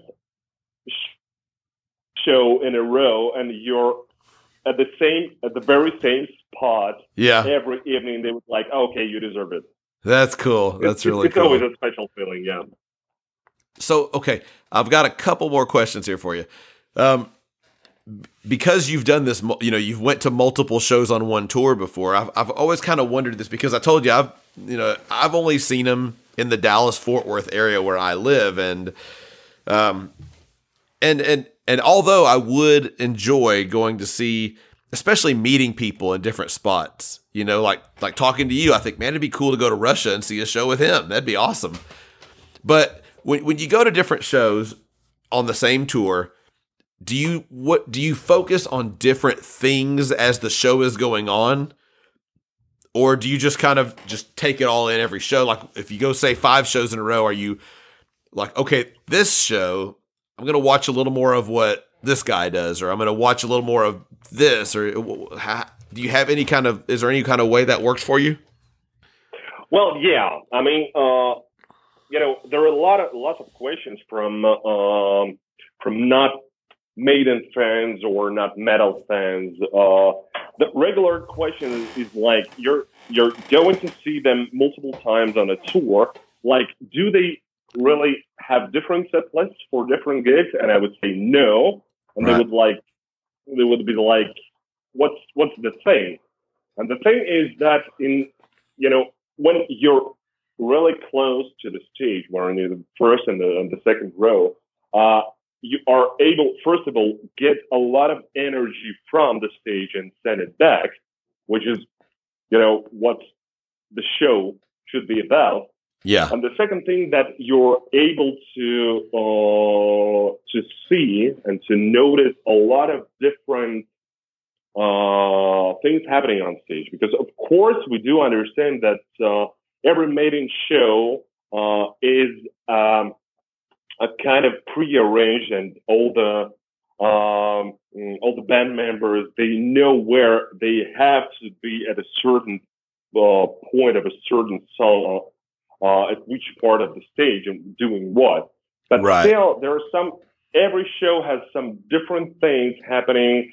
A little bit, uh, uh, a little bits and pieces that that are going unplanned and different reactions of the band members and different interactions uh, with with the crowd and stuff like that. So it's it's always fresh. It's so, uh, always new. It's not a it's not the same feeling as you would uh, I don't know put uh, your favorite DVD on and you know would would just see the very same show from different angles and stuff like that. So Right. you know it's always different. And Okay. yeah, uh, I tend to uh, I tend to try to uh, uh, to look at different spots and, and, and notice what is happening uh, during uh, this or that song.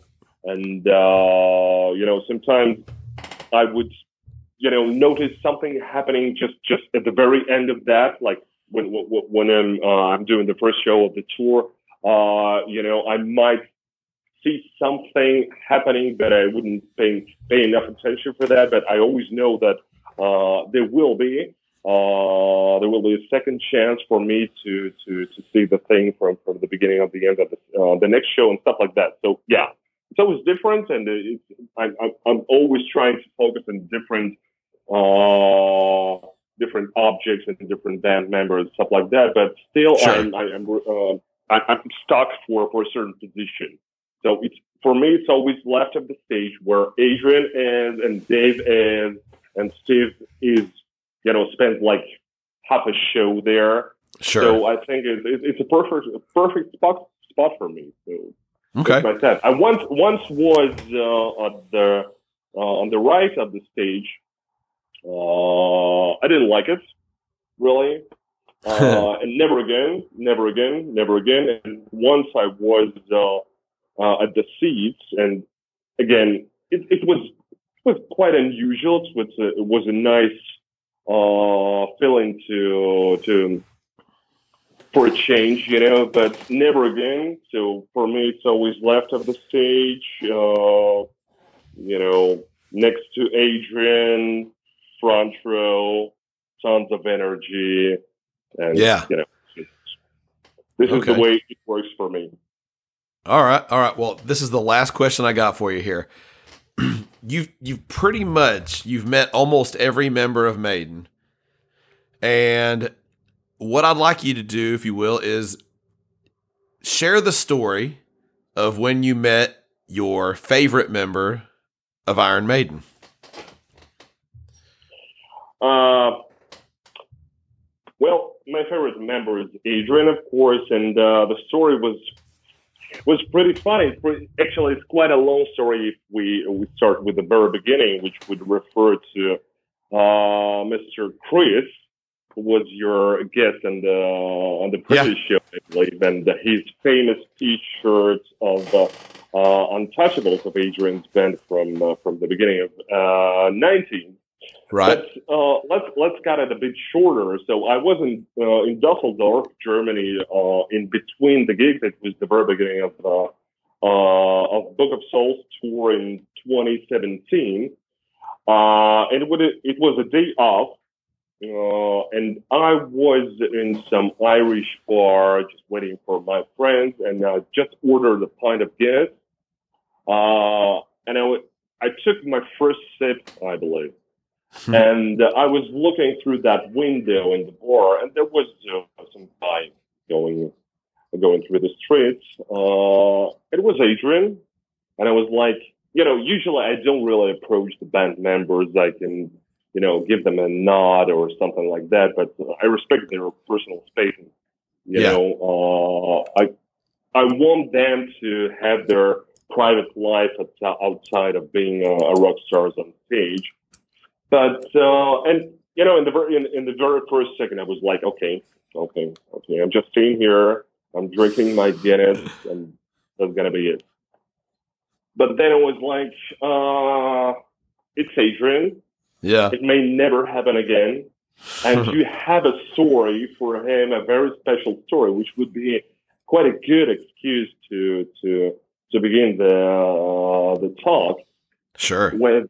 So I decided uh, to to to to take this chance and to approach him. And you know, to cut the story short, it was a really nice uh, five minutes conversation, and we made a picture together, and he, he was really uh, friendly, and uh, I tried to to to be as much not annoying fanboy as I could be. Sure. Uh, so yeah, it was just like I don't know four or five minutes conversation. Then I got back to to to the bar, and my friends were there already, and uh, they were asking me where I was, and I believe for for a minute or two I could not say anything. and My hands were just shaking. I, back then I was 36 years old already, Yeah. but I was, you know, the feeling was like I, I, I, I was again a 10 year years old boy, just blown away with the with emotions uh, of meeting his, uh, well, I wouldn't say idol, but uh, a person who I really admire, and Sure. I was.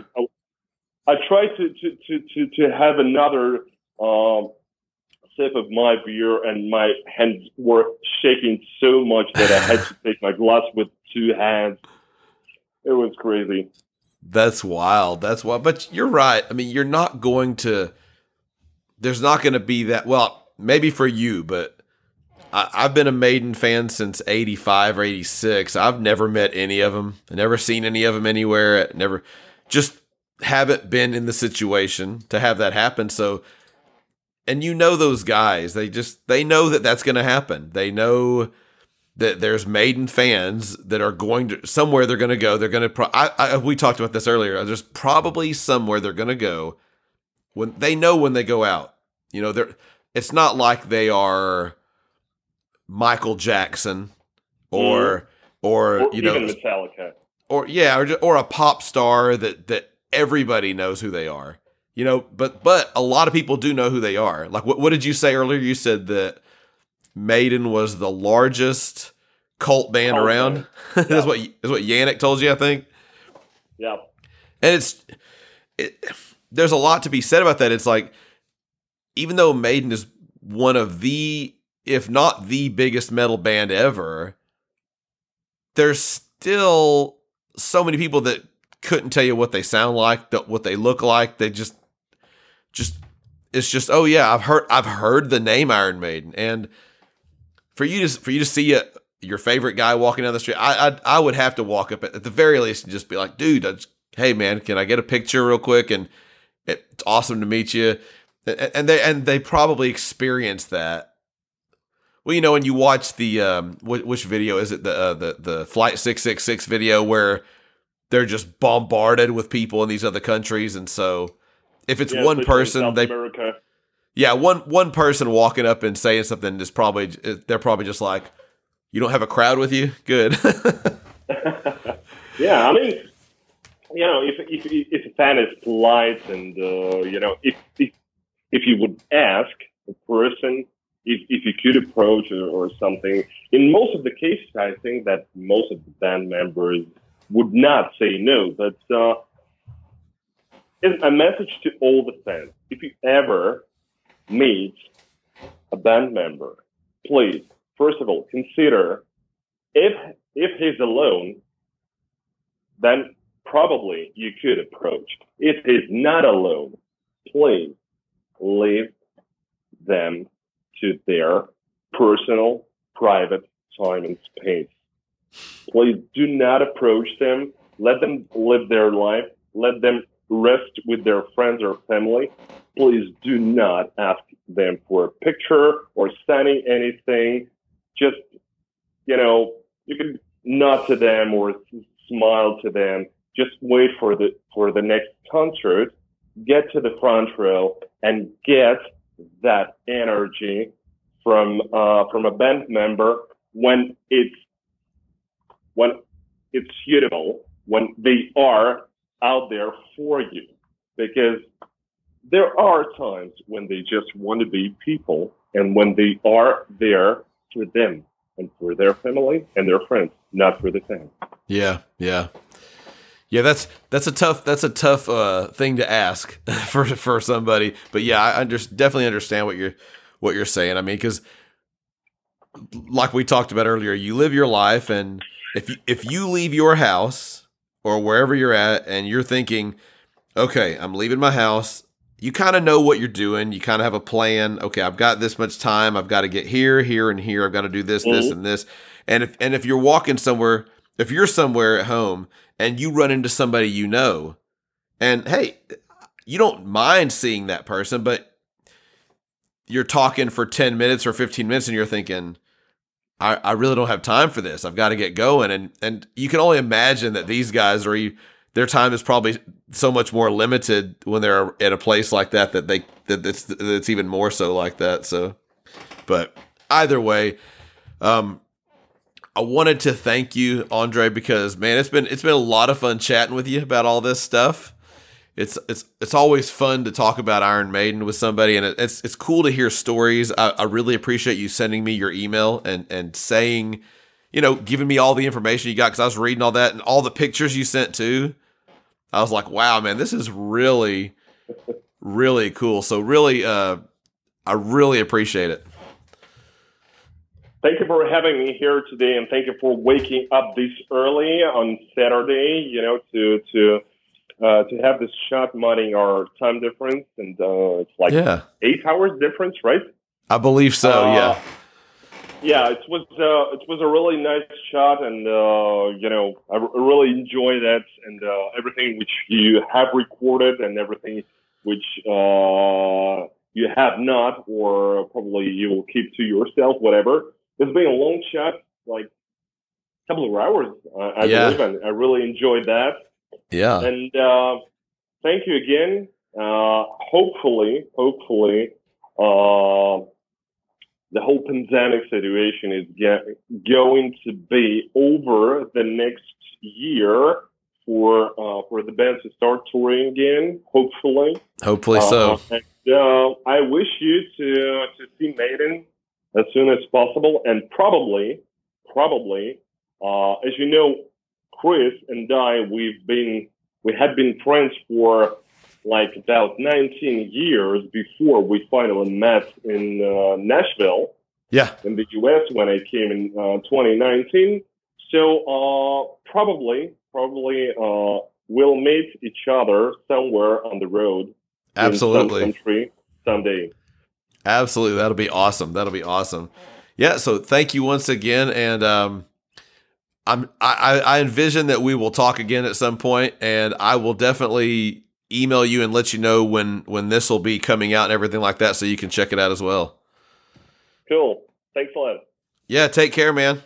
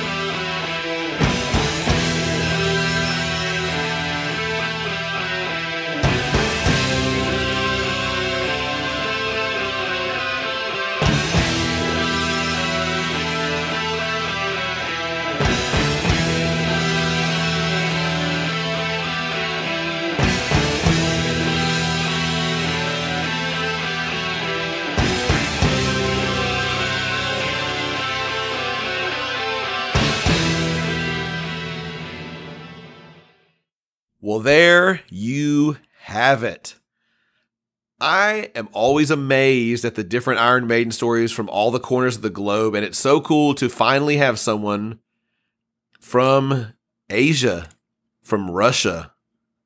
It's so who have we had so far? I mean, I, I've basically I've had someone in South America, right, with Luis. I've had people in the UK, obviously. I've had people in Europe.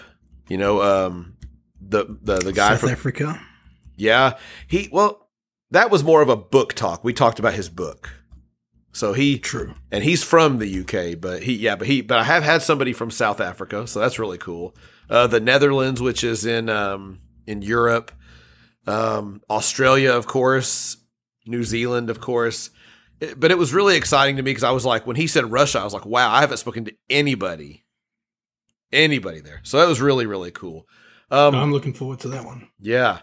Um it it really was cool to hear about how things were there during that time from someone that really lived it. Um I have to give a huge thanks to my friend Chris, whose Iron Maiden story you heard most recently before this, before Andre's. He is the one that reached out to Andre and made this happen. So thank you very much, Chris. And I'm even going to go a little further back and I'm going to give a shout out to Kirsty as well, because without her, she's the one who got me in touch with Chris. So if she didn't get me in touch with Chris, we don't have no Andre or Chris. So thank you, Kirsty, very much. And I got to add this. We, we talked a little earlier about the Belshazzar's feast and all that.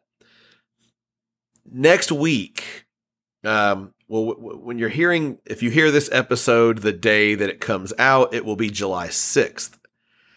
So next week, next Tuesday will be the 13th, which is when you will get another new episode from me. But then two days after that is July 15th, which is when the whole big culmination of whatever, whatever all of this hub, what do you call it? Hub, hu- hula- what's the word I'm trying to think of? Hu- Hub, hub, hub, hub, uh, a bunch of talk, whatever all that talk is. I can't think of the word. I want to say like, uh, I can't even think of the word. Uh, it's it's something there, but it begins with an H. But anyway, so the 15th is when all that happens. And when that on the 15th of next week, you know, God willing, I'm going to be in Alaska on a trip with my family. Um, it's a once in a lifetime trip. It's been planned for months and months and months. Had I known this was going to happen, you know, maybe I would have scheduled it for a week later. But it's really perfect timing for me to be there, right? So- I think so. so it's it's just kind of a heads up for my avail- my availability. I I'm definitely going to be paying attention to see what kind of information we get, to see what we find out. I'll have to figure out the time difference because from where I live, I believe Alaska is 4 hours behind. I mean, yeah, I think I I'm to gain 4 hours heading on a plane trip to Alaska. You know what? Let me just look it up on my phone so I can tell you. It's currently yeah, it's a th- it's a three hour time difference. Okay, so it's three hours. Okay, yeah, it's two hours in California, three hours in Alaska. So I'll be. I'm excited to you know for my trip, but I'm also excited to find that out because I'm like, wow, this is not good timing for me to uh to be there. So, but it is what it is. It's it's it's going to be awesome. So, but that is just a, a little bit of a heads up you know, for next week. So, on behalf of myself, on behalf of Andre, on behalf of Matt, on behalf of Chris and Kirsty, From Iron Maiden, from Eddie, and from the boys.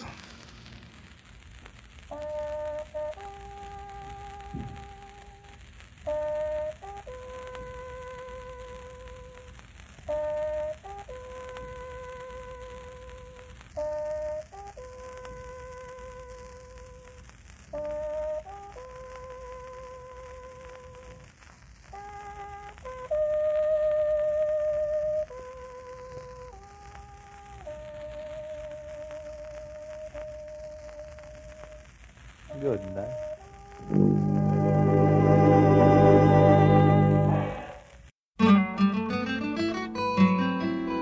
Some things in life are bad, they can really make you mad. Other things just make you swear and curse. When you're chewing on life's gristle, don't grumble, give a whistle.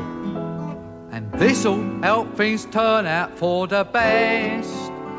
And always look on the bright side of life. Always look on the light side of life. If life seems jolly rotten, there's something you've forgotten, and that's to laugh and smile and dance and sing. When you're feeling in the dumps, don't be silly chumps. Just purse your lips and whistle, that's the thing. Hey, always look on the bright side of life. Come on. Always look on the bright side of life. For life is quite absurd, and death's the final word. You must always face the curtain with a bow. Forget about your scene, give the audience a grin. Enjoy it, it's your last chance anyhow.